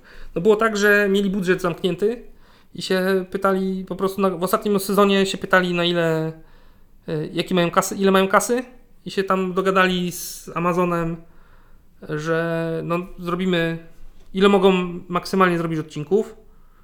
Wynegocjowali tyle i w, w takim zamknęli to po prostu yy, w takich tylu odcinkach. No, No serial i- był kosztowny, no bo przypomnę, że najpierw to sci-fi robił, potem sprzedał ten serial Amazonowi. To w ogóle Bezos, podobał się Bezosowi ten serial, więc stwierdził, kupujemy. Miliarder miał gest, kupił serial i ciągnął jeszcze trzy sezony, także i tak... Yy, no szkoda, że się skończył z jednej strony, ale z drugiej strony no mieliśmy sześć sezonów, także... Ale kończy się sensownie. W sensie nie, nie jest jakieś ucięte wątki, czy... No, nie, nie będę nic mówił. No nie, bo nie wiem, czy nie, czy nie ruszyć po raz 15 do tego, a jak mam... Wiesz co, ja bym ci 15 radził... raz i... Rusz do książki, jakby co. Książka jest naprawdę fajna. Jest, yy, ma wię- jest 9 książek, a nie 6. No, pomyślimy. Więc yy, tak bym ci radził. Jak się odbije od serialu, to może książka. Pomyślimy. A u mnie na trzecim miejscu nasz wspólny punkt programu, czyli Władca Pierścieni. Mhm. Ja wiem, że to masz. Nie wiem, na którym tam pozycji. Pewnie na pierwszej. Ale u mnie wylądowało na trzeciej, Mhm. bo jednak to, co zrobił Peter Jackson, no trzeba mu to oddać. Ożywić całe Śródziemie, stworzyć, oddać ducha książki, stworzyć magię, no bo to jednak, ja pamiętam jak byłem w kinie na tym filmie, niestety byłem z klasą i jako jedyny czytałem książkę i jako jedyny wiedziałem jakby na co idę. No, no, no. No i część klasy jednak gdzieś tam się nudziła, bo to jednak 3 godziny, czy tam 2,5 w kinie. No ja byłem wpatrzony. Ja mówię, to jest to, jest to. czyli można z, z rozmachem, to, to żyje. Ten świat wygląda tak, jak powinien wyglądać. To no kurczę, ten, on ma prawie 20, on ma 20 lat, ten film. Drużyna Pierścienia. Tak. Ponad. Ponad. 2001 chyba, nie? Jakoś tak, albo 2002, jakoś tak. I zobacz, i teraz nawet, no nie ma za bardzo się o co nam On przyczepić. się nie zestarzał w ogóle. Mo- mogliby wyświetlać teraz go w kinach i... No, ani- wyświetlają czasami maratony, no tak, idą. ale na nieświadomce, jakbyś poszedł na niego, Mhm. to nie odstaje ci Tak. efektami specjalnymi, No, ale- nie, nie trąci ci takim dwu- 2000 rokiem czy coś takiego. Ale to tam, to, koszt, to był najdroższy film w historii wtedy. No tak, ale też... To Wiecie, robili widać? wszystko naraz. Mhm. To też ważne. Po pierwsze miałeś co roku film. Tak. Yy, wszystko mieli... No spójne to było po prostu. I y, zwróćmy jeszcze uwagę, że to był ten film, który moim zdaniem wprowadził ogólnie fantastykę do mainstreamu. Bo do, po, po Władcy Pierścieni było modne. Znaczy teraz już tak zostało, że już na, jak jest Pyrkon, to nie patrzą na nas jak na zjawisko, że, że się przebieramy, Mhm. Bo gdzieś ten Władca Pierścieni się przebił do świadomości zwykłego widza. Gdzieś w latach w USA, w latach 70. pewnie zrobił to Gwiezdne Wojny. No my tu na naszym poletku nie mieliśmy czegoś takiego. Hmm. Widzisz, ja nie wiem, czy to nie będzie dobry temat na odcinek. Taki... Władca tak- Pierścieni? Nie, fantazy w mainstreamie. Znaczy, w, Ostro gramy. spowodowało? Bo Ostro ja bym nie był taki tutaj, y, takie ostre cięcie bym zrobił, że to tylko Władca Pierścieni to spowodował. Dobrze. Dobrze. A ty za miesiąc chcesz zacząć- rozmawiać? Może? No, no. No, zastanówmy się. Namówiłeś. Namówiłeś. Ale Od jutra było- się szykuję. Bo może tak, może nie. No, trzeba porozmawiajmy o tym, a nie wiem, czy Dobrze. to, top 5 jest teraz dobrym miejscem, żeby Dobra. to roztrząsać, nie? Dobra. To Ale to na pewno Władca Pierścieni się do tego przyczynił. To, to no, słuchaj, bez dwóch zdań. 11 Oscarów, To ten ostatni, łącznie chyba ponad 20. ale no bo ten ostatni, bo Umówmy Ostatnio się, to było takie u- było ukoronowanie, ukoronowanie wszystkiego, nie? Tak. No, to, ale po 6 chyba dostawały tamte yy, jeszcze, więc... No tak, ale jakby teoretycznie dostał, ostatnio umówmy się, to, to za cała Tak, seria tak, dostała, tak, no tak. to nie ma się No do co- tej pory co- co rekordzista z czarować. Przeminął z wiatrem I Ben Hurem. yy, i Ben Hurem, tak. Przeminął z wiatrem? Mhm. Albo ma Przeminął z wiatrem jeden mniej. Ale właśnie nie wyda... mi się wydaje, że ktoś inny ma 11. No to Titanic. Titanic, jeszcze. To nie, to przeminął z To, wiatrem nie to, ma. to, w takim razie Przeminął z wiatrem ma jeden To mniej. jest, jest Ben Hur, Titanic i Władca Pierścieni. Okej. No i... No dobra, no czyli za miesiąc spróbujemy roz, e, rozkminić sytuację fantastyki. Okej. No ja się od jutra, ja biorę urlop. To dawaj swoją trójeczkę teraz. Dwójeczkę. No, łatwo- Trójeczkę. yy, Trójeczkę to była Dwójeczkę. Expans. Dwójeczkę. No lot, no A właśnie. ja się powiedziałem trójeczkę teraz, czy co ja mówiłem teraz? No trójeczkę. Dobrze. No bo ja zaczynałem, czyli Tak, tak, dobra. No, mi się no Władca Pierścieni, także No. bardzo, bardzo walczyłem, czy ma być na pierwszym miejscu, powiem szczerze. Biłem się z myślami. I No. tak, można powiedzieć, że to jest egzekwo, wiesz, tak powiem szczerze. Nie ma drugiego miejsca, jest jedyne pierwsze miejsce egzekwo, ale no musiałem dać drugie miejsce, to Lotr. Tak to ujmę. Ale to już no, wszystko sobie powiedzieliśmy, no tu No właśnie, wszystko tu- gra, mu, muzyka. O co? Jedna z najlepszych mu- muzyki Choćby- filmowej yy, wszechczasów. Ale o, znaczy, bo ona idealnie pasuje. To jest po prostu mistrzostwo świata. Jak, jak, to jest wkomponowane jak Peter Jackson to wiedział, jak to ma wszystko funkcjonować to w O, tym oparcie się na tych y, Alana Lee y, ilustracjach do Mhm. oryginalnego Tolkiena. Bo to nie wiem, czy wiesz, y, na podstawie tego są wiele rzeczy, Minas Tirith, Tak, tak. Moria i tak dalej, na podstawie Alana Lee, który znał Tolkiena. y, Znali się. Na podstawie tego zrobił Peter Jackson większość takiego no, designu wizualnego, nie? To, to wszystko, no, no, no, gra, obsada y, przecież jest y, rewelacyjna. No tam mówię, tam się doczepić. to jest. y, Te efekty specjalne, tam było wiele efektów specjalnych rewolucyjnych. Te wielkie bitwy. Pierwszy raz zastosowali te, wiesz, że czułeś tą armię, że to ona jest wielka, a nie pi- pięć osób na Ale krzyż. zobacz, y, samo zmniejszenie Tak, hobbitów. różnica hobbitów, jak oni tam sztuczki y, s- stosowali, żeby to. No właśnie, i bo ja pamiętam jak czytałem książkę Władcy Pierścieni, no bo czytałem. No, no myślę, że to. Jak oglądałem ten film, to ja miałem tak jakby on mi siedział w głowie. To Mówię, no to, to tak to wygląda. No, Tak, to, to tak, no tak to powinno wyglądać. Saruman, jak y, Christopher Lee jako Saruman. No, potęga. A- Ian McKellen jako Gandalf. No, jedzie Gandalf na tym wózku i mówisz, to jest to, bo to jest jedna z pierwszych scen takich w Tak. Shire, on wjeżdża, no kurczę, no. a oglądałeś tą wersję animowaną? Yy, tak. Dziwna. Ona jest dziwna, no bo ona ma tą taką technikę, że część jest y, nagrywana y, na live i potem pokolorowana Mhm. w tle i to się bardzo ciężko ogląda. To jest psychodela dla mnie. Trochę tak. Jest trochę dla mnie tak. psychodela. Ona jest y, z jednej strony właśnie psychodeliczna, a z drugiej strony kreska jest infantylna i bardzo mi się ciężko to ogląda. No i też y, no jest krótsze, więc Tak, jest siłą krótsze, rzeczy musieli pocięte, no. y, pociąć.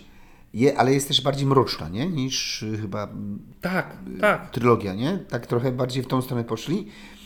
Jedno od czego, ja nie wiem, czy to jest zarzut, bo to już teraz jest, czasami jest tak, że jak mówimy o ekranizacjach, to jest, bo ja bym chciał zobaczyć, jak na przykład mówimy o Tomie Bombadilu, Mhm. no to trochę mi brakuje tego wątku ekologicznego na końcu, jak wracają do Shire. A, y, że tego Saurumana w Shire. Tak, tak, tak, tak, tak, że A on podobno tam... by- były, było nagrane.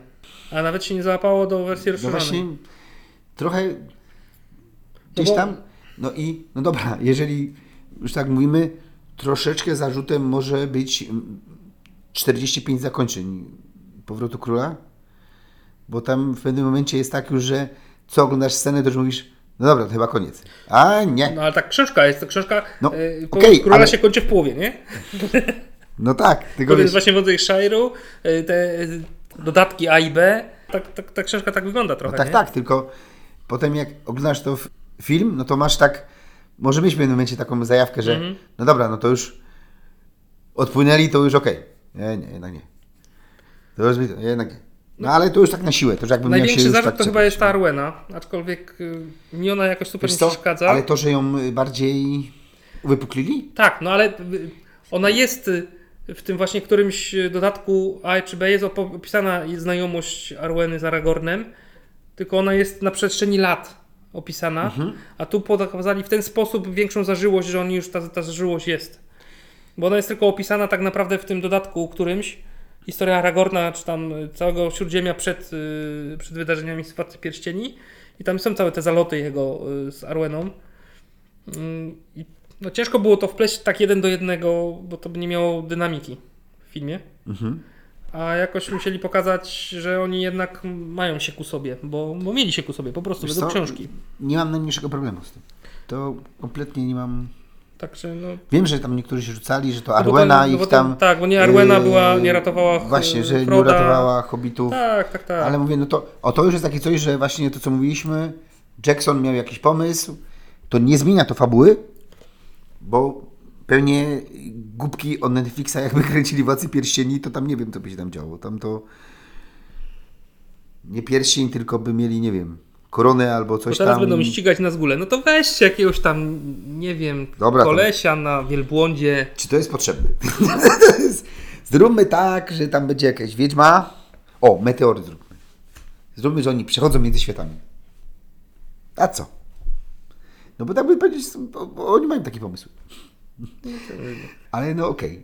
Czy to musi być bitwa? Czy no, musi bo być- że, że, bo, no bo zastanówmy się, to będzie kosztować, będą się bić. Takie W ogóle, w ogóle czy to musi być pierścień?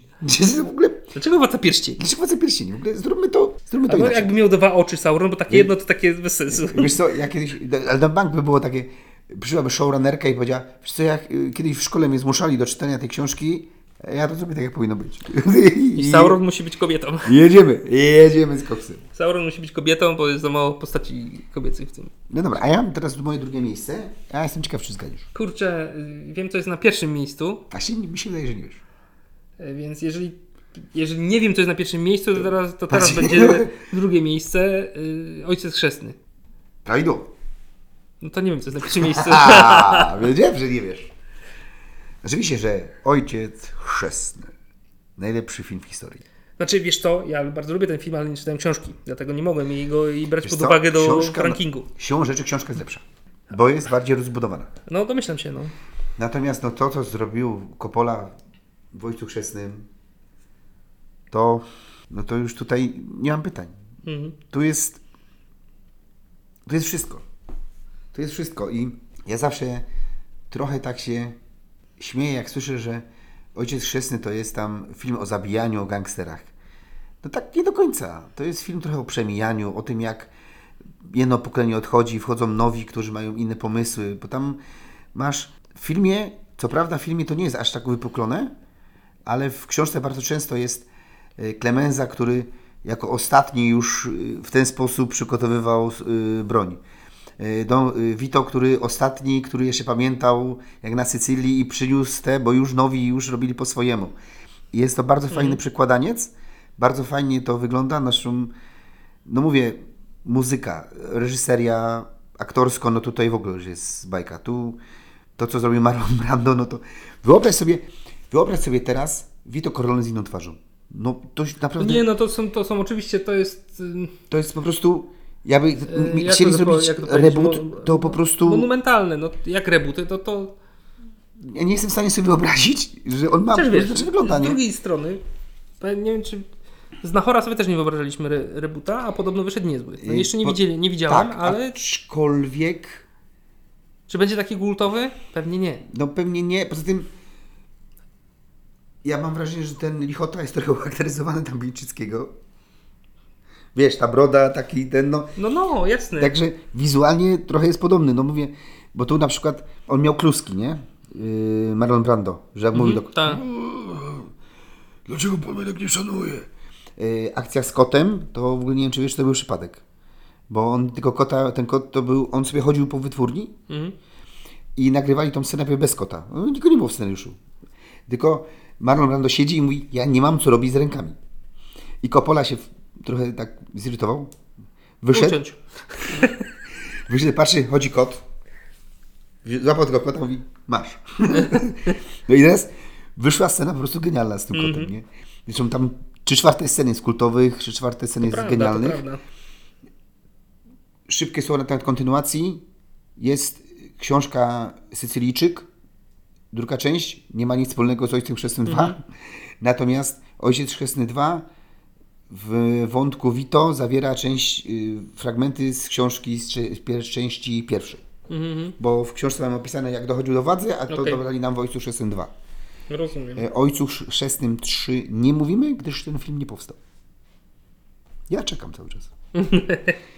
Okej. Nie, naprawdę, ale widziałeś Ojca Chrzestnego 3? Widziałem, wszystko widziałem, no. Ja nie wiem, co tu się wydarzyło. Ja nie, nie jestem w stanie tego zrozumieć. To jest. Po prostu nie jestem. To przekracza moją granicę zrozumienia. Nakręcić dwa takie filmy, jedynkę i dwójkę i zrobić No ale, coś takiego, to a widziałeś Hobbita? okej, ale No to Hobbit, też, to- Hobbit chyba nie jest aż taki. no może nie jest, ale wiesz o co chodzi, no. Bo Już nie Poza poszło, tym- coś, to coś nie pykło. Ja wiem, no, 200-stronicową książkę rozciągnęli No. na trzy filmy i się też czerwie pustyni nagle pojawiły w niej, ale... to też jest jakiś problem. No i te romanse. Przypomniałeś mi, matko. Ale za to y, Krasnoludy jest świetne. No bardzo fajnie, tylko. Ten, No, miłość także, miłość trans, transgatunkowa. Tam, także no, można... No, Ale ten sam reżyser, wiesz, No, podobny materiał, a no, może, no, może, no. może są pewne podobieństwa, ale w, w Ojcu Chrzestnym 2 to naprawdę, 3 to naprawdę patrzysz na to i mówisz, no ale co on ci zrobił ten Ojciec Chrzestny? Co, co, nienawidzisz go czy co? Nawet Al Pacino tam kiepsko gra, tam nic nie działa. Wiesz, musiałbym sobie przypomnieć, bo ja to widziałem. To jest jedynkę, dwójkę przypomnij. on, a nie, to to ma. Właśnie wie- wiesz co, no właśnie no, trójki nigdy sobie nie przypominałem. Jedynkę, dwójkę sobie przypominam, trójki. No bo... bo Takie widziałem warto. raz dawno temu po prostu, nie? I, Przecież w dwójce, jak jest ta kultowa scena, gdzie żona Michaela prosi go, żeby mogła spotkać się z dziećmi, a on bez słowa podchodzi, zamyka drzwi, pokazuje tą sycylijskość w sobie. No, kurczę. Jedynka, te kultowe akcenty. Nie no, ojciec chrzestny, no to jest... To, to, ja, to ja się, jak się rozkręcę, to mogę 4 godziny. Potem w rodzinie Soprano nawiązałem do ojca chrzestnego. To, to, to bym może materiał zrobić. O, panie. ja będę słuchał tylko. Ja będę robił. Eee, mhm. Aha, leć- o, no. tak? O, to nie powiesz. To fajnie. Teraz właśnie ostatnio czytałem artykuł, że kino gangsterskie odchodzi. Że tak jak westerny odeszły, tak odchodzi kino gangsterskie, już jakby się zużyło. No i może coś w tym jest. Też te czasy się zmieniły. Czy pewnie tak, jako taki mainstream, ale no, westerny nadal powstają. Tak. Kino gangsterskie też będzie powstawać, nie będzie tego po prostu No- tyle, nie? Nie będą takie, takie produkcje. Coś o rodzinie Soprano chciałem. A, jak była rodzina Soprano kręcona, tak teraz taki Mhm. dygresja na temat tego, to pewnie nie wiesz. Nie, pewnie, na pewno nie wiem. No bo serial Rodzina Soprano opowiada o rodzinie mafijnej. To, to, To wiesz. wiem. To wiesz. Jeden pierwszy sezon nawet No, oglądałem. no to teraz uważaj. FBI, jak posłuchało prawdziwych mafiozów Mhm. podczas emisji Rodziny Soprano, to nagrali jak ci mafiozi zastanawiali się, który donosi, że oni to wszystko wiedzą. Bo podobno pokazali to tak realistycznie, że ci prawdziwi bossowie mówią, no co jest? Co jest? Skąd, skąd oni wiedzą, że właśnie tak się zachowujemy i to tak wygląda? No to jest grane. Także tutaj wielki szacun dla rodzin Soprano, że odrobili e, zadanie domowe. No i tyle, no ojciec chrzestny. Don Corleone, tutaj nie ma pytań. No, byłem przekonany, że będzie to twój numer jeden, także teraz zobaczymy, Wiem, czy mnie zaskoczysz. wiem, dlatego byłem pewien, że... To ty wiesz, co jest moje numer jeden. Miejmy to ze sobą. Nie wiem, co jest twoim numer jeden. No proszę cię. Nie wiem, co powiedzieć. Biuro. Która? No najnowsza. O Jezus, ale mi- miał być najlep, naj, najlepsze ekranizacje. No najlepsze ekranizacje. Nie zrozumieliśmy się, nie? Najlepsze nie ale, ale nie najnudniejsze. Najlepsze, nie najnudniejsze. No dobrze, a czemu, czemu jest lepsza od Władcy Pierścieni? Dla Ciebie. Bo Duna jest lepsza od Władcy Pierścieni. Fabularnie w sensie. Znaczy, Bo- bardziej lubisz tą historię. No, najlepszą książką dla mnie w historii książek jest Duna. Mhm. Nie? Czekaj, dla mnie ojciec chrzestny. No. Mhm. Dlatego y, to po pierwsze.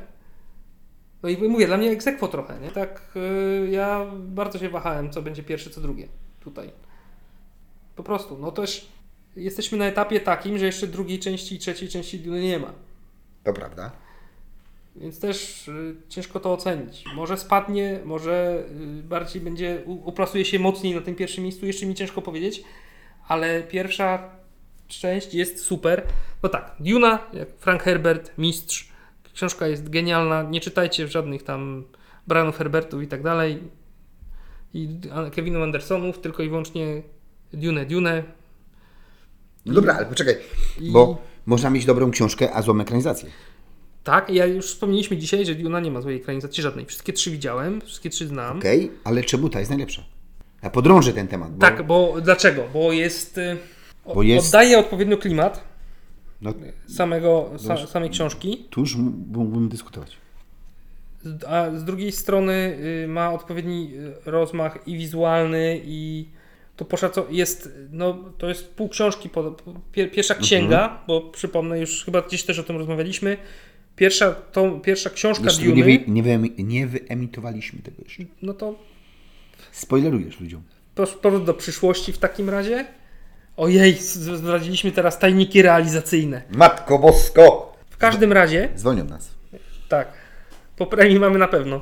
Yy, teraz straciłem wątek. W każdym razie mówię. Yy, aha, książka jest, ma dwie księgi. I na razie jedną księgę zekranizowano, pierwszą. Do upadku rodu Atrydów. No i tyle. Jest jeszcze druga księga w pierwszej książce i trzecia księga to jest taki cieniutki Mesjasz Dune. On miał być na początku jeszcze w tej, tak naprawdę trzecią księgą pierwszego tomu. Ale wyszedł jako, to, bo wszystkie Duny, jak tak popatrzysz, jak masz na półce Duny, to wszystkie masz takie knigi po 600 stron, oprócz Mesjasza Duny, który ma tam Tak, to 150. prawda, jest taki cienki. No. No.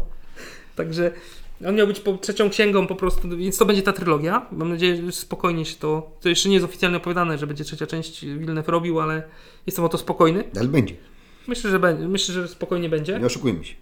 Szkoda, że nie kręcili tego od razu. Że tutaj e, Legendary Warner Bros. już nie miał takich jaj, jak miał za pierwszym razem przy Władcy Pierścieni. Róbmy od razu wszystko.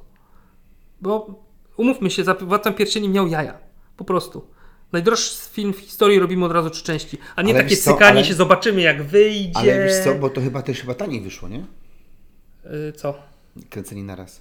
No wyszłoby taniej, oczywiście, że Nie? tak. No bo jak w racji pierścienia jak Wyszłoby kręcili, nie? taniej, wszystkich masz od razu do kupy. No więc właśnie, nie no- ma problemu, bo potem wiesz, y, dobra, to kręcimy, jest decyzja, to trzeba znowu całą preprodukcję zrobić, ogarnąć wszystkich aktorów, wszyscy muszą się zgodzić, od nowa garze, od nowa terminarze, wszystko y, i no czekasz tyle i czekasz, nie? No kiedy mieliśmy Dune 1, a kiedy będziemy mieli, byśmy mieli teraz w listopadzie w normalnym czasie Dune 2, nie? No to kurde, no to kupa czasu minęła. Więc e, tu już no widać, że wytwórnie też nie mają jaj, bo to trzeba było po prostu włożyć pieniądze. No nieważne. Yy, znowu straciłem wątek. Szkoda, że nie robili naraz. Szkoda, że nie robili naraz. Yy, no super jest to oddane. Kurczę, yy, jest bardzo wierny książce. Ten, ten yy, z jednej strony. No nie wiem, czy jest wierny, czy tak bardzo. A co nie jest? Płcie zamieniają. No właśnie, no dobra, no to to tak. Znaczy, Kai- ja nie mam Kaines, z tym problemu.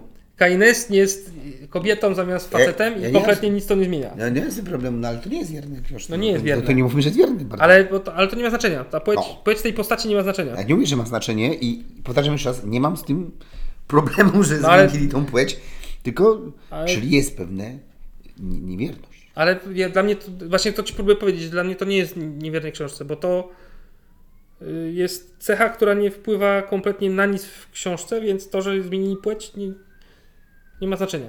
No dobrze. To jest tak przecież- trochę, wiesz, jakby nie jest wiernej Jakby książce, w- bo komnata y, Leta była po prawej stronie, a nie po lewej. Wiesz, jakby... No to, rozumiem, to no tak żadna, jakby- żadna jakby- niewierność, nie? Jakby Wiedźmin był Wiedźminką, to już nie było różnicy. Nie wiem. Zapadła ci- cisza. To A trzeba- dopiero trzeba- dopiero sceny z będzie- Yennefer były oglądane. Tak. Haha! Teraz im powiedziałem. Y, Matko Boska, akurat zmieniałem aktora. już jest zakontraktowany. Nie przesyłajcie tego do Netflixa, proszę, bo będzie na mnie. Czyli Duna. No Duna, no kurczę, ja y, obrazem jak Wilnew tutaj zadziałał, po prostu obrazem oddał klimat pustyni. Są takie te sceny, widzisz to Arakin, y, stolicę y, Duny, bo to jest planeta, Duna, Arakis, pustyna planeta. I Arakin jest stolicą i wjeżdżają, pokazują ten taki lot z y, lotu ptaka, y, widok Arakin ten gorąc w południe, jak tam się wsz- wszystko paruje, nie ma krzty zieleni i tak dalej. Villeneuve świetnie dał medium, przełożył medium książki na medium filmu. To jest y, rewelacja, że nie tylko oddał klimat jako taki książki, że y, powiedzmy Bene Gesserit były wroznowu mroczne, a nie tak jak w tym y, s- miniserialu, o którym mówiliśmy, że Bene Gesserit wchodzą całe na biało z jakimiś pióropuszami na, na, na, na głowie i no to nie, nie czujesz tego autorytetu. y, No kurczę, scena, y, scena y, testu człowieczeństwa y, Pola jest y, genialna, jest oddana y, też emocjonalnie świetnie. Y, Scena przemiany Pola w namiocie na końcu. Jak zaczyna mieć wizje przy- przyprawowe i to też jest oddane świetnie em- emocjonalnie to, co było w książce. Obsada, Baron, kurde, Harkonnen, ja pierdzielę, no jest totalny. Cała Salusa Sekunda i Harkonnenowie, jak są oddani, tacy mroczni, no właśnie bardzo w kontraście podani do, do, do Atrydów. Rewelację zrobił y, Wilnew, no. No Re, No dobrze. No dobrze. Kiedyś pogadamy sobie o tej Dunie. No, mam nadzieję. Także teraz ty mnie zaskocz, bo tutaj jest... Bo ja patrzyłem troszeczkę inaczej do tego. Mhm. Nie tyle, że historia, która mi się najbardziej podoba, ekranizacja, którą ja fabularnie najbardziej, Mhm. tylko taka ekranizacja, która według mnie jest jedną, jedną z najlepszych ekranizacji, Mhm. jakie widziałem po prostu w życiu. Jest to Faraon Bolesława Prusa. Znaczy książka O Bolesława. Prusa, a film Kawalerowicza. Mhm. mhm. Yy, z Zelnikiem i bo troszeczkę przez moment przez moment zastanawiałem się nad. Z- ale tym amerykańskim z lat 50., bo tym polskim to nie. Natomiast tutaj Ja nie wiem, czy on nie jest najdroższym filmem w historii. Faraon? Nie, Kłowadis ten nowy. Bardzo możliwe, ale to nie wiem na co te pieniądze poszły. Na te kartonowe palenie Rzymu chyba. Natomiast Faraon jest tak wspaniale oddaje ducha tej książki, tak wspaniale pokazuje te pewne te niuanse, gdzie jest taka sta kapłanów, gdzie y, Faraon próbuje samemu rządzić, ale go szybko naprowadzają.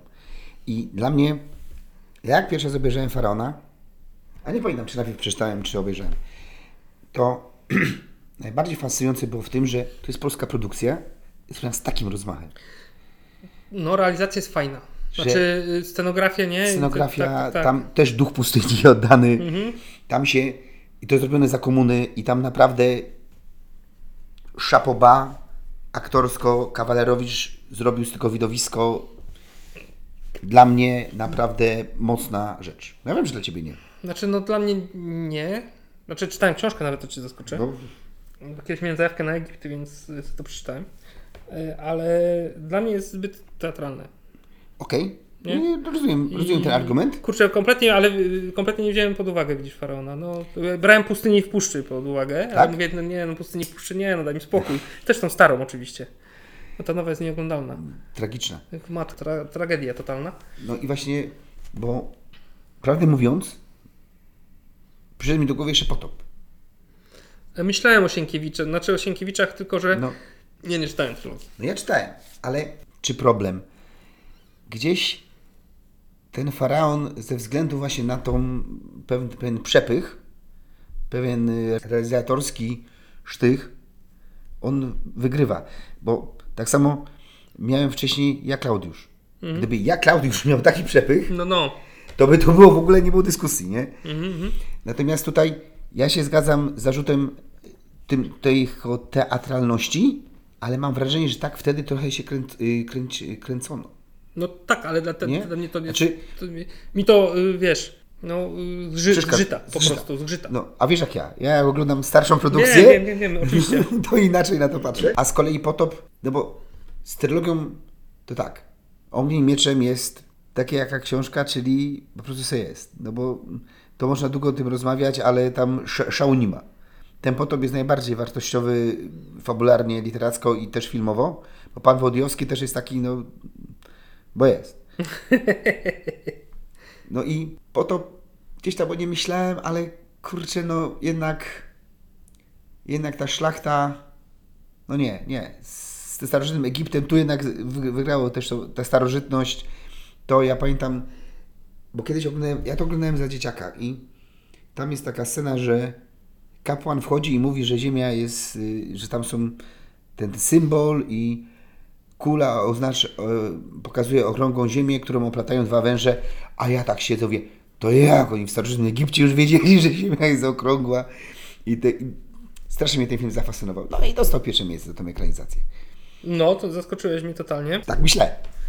Zaskoczyłeś mnie totalnie. Ja myślałem, że Cię to zaskoczy. Mówię, Sienkiewicz, Ale no, w- biorąc pod uwagę twoją, twój profil charakterologiczny, to ma to sens. teraz, teraz jak na to patrzysz, to już... Tak, tak. No, no mówię, dla mnie w przedbiegach po prostu y, nie dlatego, że to jest zły film, tylko to, że ta teatralność y, realizacyjna po prostu mi nie, nie już y, jako Przeszkadza, no ja rozumiem. współczynnik ekranizacyjności tego jest, jest niższy. Przez moment myślałem jeszcze, ale nie na pierwszym miejscu, czy Asterixa gdzieś nie wkręcić. O kurde. No, misję Kleopatry, ale no byli lepsi. Byli lepsi, aczkolwiek dubbing z misja, z misja Kleopatra to jest niedościgniony wzór. No jeszcze miałem pamięć absolutną i Solarisa brałem pod uwagę. Którego? Solarisa Sodenberga, no bardziej. To z Clooneyem? No, Kurczę, ja tą Ja tego- wersję. Ja tą radziecką, wiesz co, no widziałem bardzo dawno temu, musiałbym sobie przypomnieć. Ja ją widziałem zanim przeczytałem Solarisa, nie? Mhm. A potem już tutaj jest to nowsze, ja Solarisa już miałem w, w głowie. Ale to, to za bardzo chyba ten romans tam. No dlatego się nie załapało, nie? Bo pamięć absolutna to znowu to jest, kurde, no, ekranizacja opowiadanka, która ma 12 stron, nie? Ale zobacz, pamięć absolutna to, to- jest to, co mówiliśmy, że czasami się zdarza, że masz lepszy pomysł niż, yy, No. I niż to mówił właśnie pamięć absolutna oczywiście ta z, y, ze Schwarzeneggerem, nie? Ale w ogóle przy yy, Dicku tak jest, nie? No tych ma trochę takich opowiadanek właśnie, tak. Że twórcy mają jakby pole do opisu. Y, No i zdyskwalifikowałem jedną rzecz, bo to jest ciekawa rzecz, Odyseja Kosmiczna. A dlaczego ty skwalifikowałeś? No bo to jest. Ja nie wiem, czy to można nazwać ekranizacją. Bo to książka i film powstawały równocześnie. Aha, no okej. Y, Arthur C. Clarke pisał jakby scenariusz i jednocześnie książkę do, do Kubricka. Że Blade Runnera nie wrzucił. To nie jest dobra ekranizacja. Okej. I na koniec zrobiło się ciekawie. No w sensie film jest genialny, No, ale y, z książką ma niewiele wspólnego. no trochę tak jak yy, pamięć absolutna. No dokładnie. Y, tak, tak. Y, ale bardziej mi się rozjeżdża, bo no, pamięć absolutna to jest dobra ekranizacja tego, co przedstawia te 12 stron. Natomiast y, A tam nie były jakieś Blade Runner myszy, ma- które rządziły Marsem?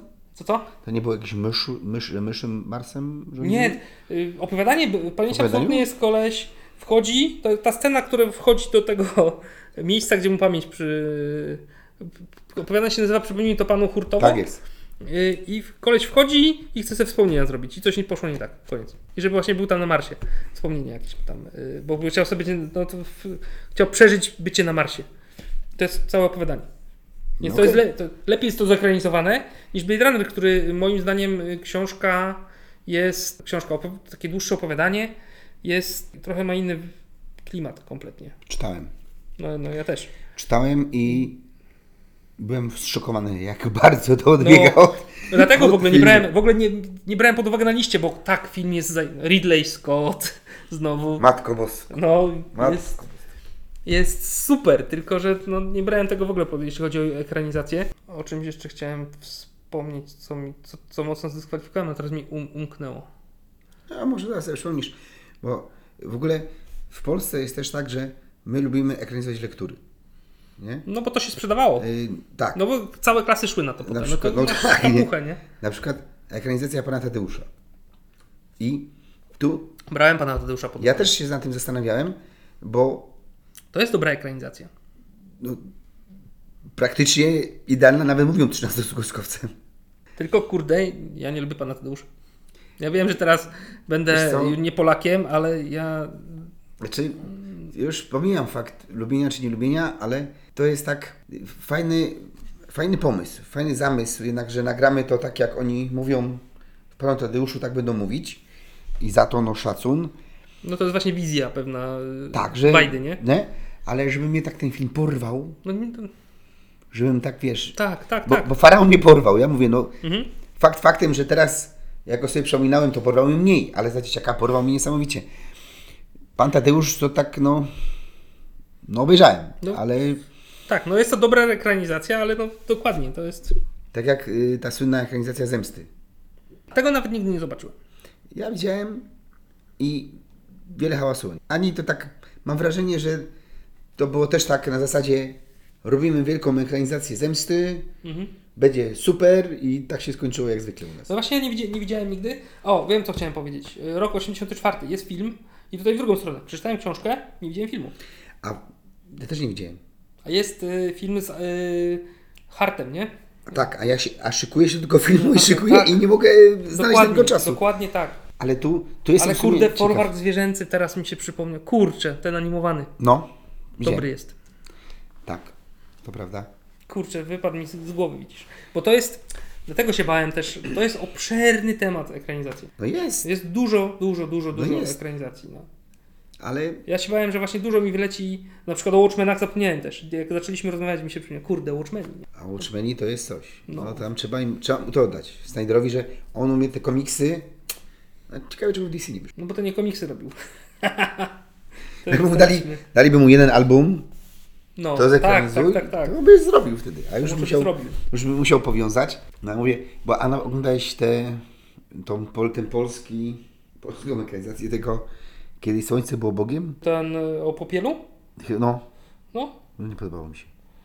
takie, no wiesz co, Takie te, też było Sarabaś. starabaśnie. Duż, Tam też trochę teatralnie szumu. poszło. Yy, pamiętam foremnie, jak tam przeszarżowała, jeśli chodzi o aktorstwo. I to było takie, no, to był taki ale do obejrzenia, właśnie. to nie było źle, to nie było złe. Ale to był taki moment właśnie, co tak ekranizowali, co się, co się I nie zawsze to- Żebrowski. I Tak, zawsze no. Żebrowski. Żebrowski to ja nie wiem, bez niego to już nic nie można było nakręcić.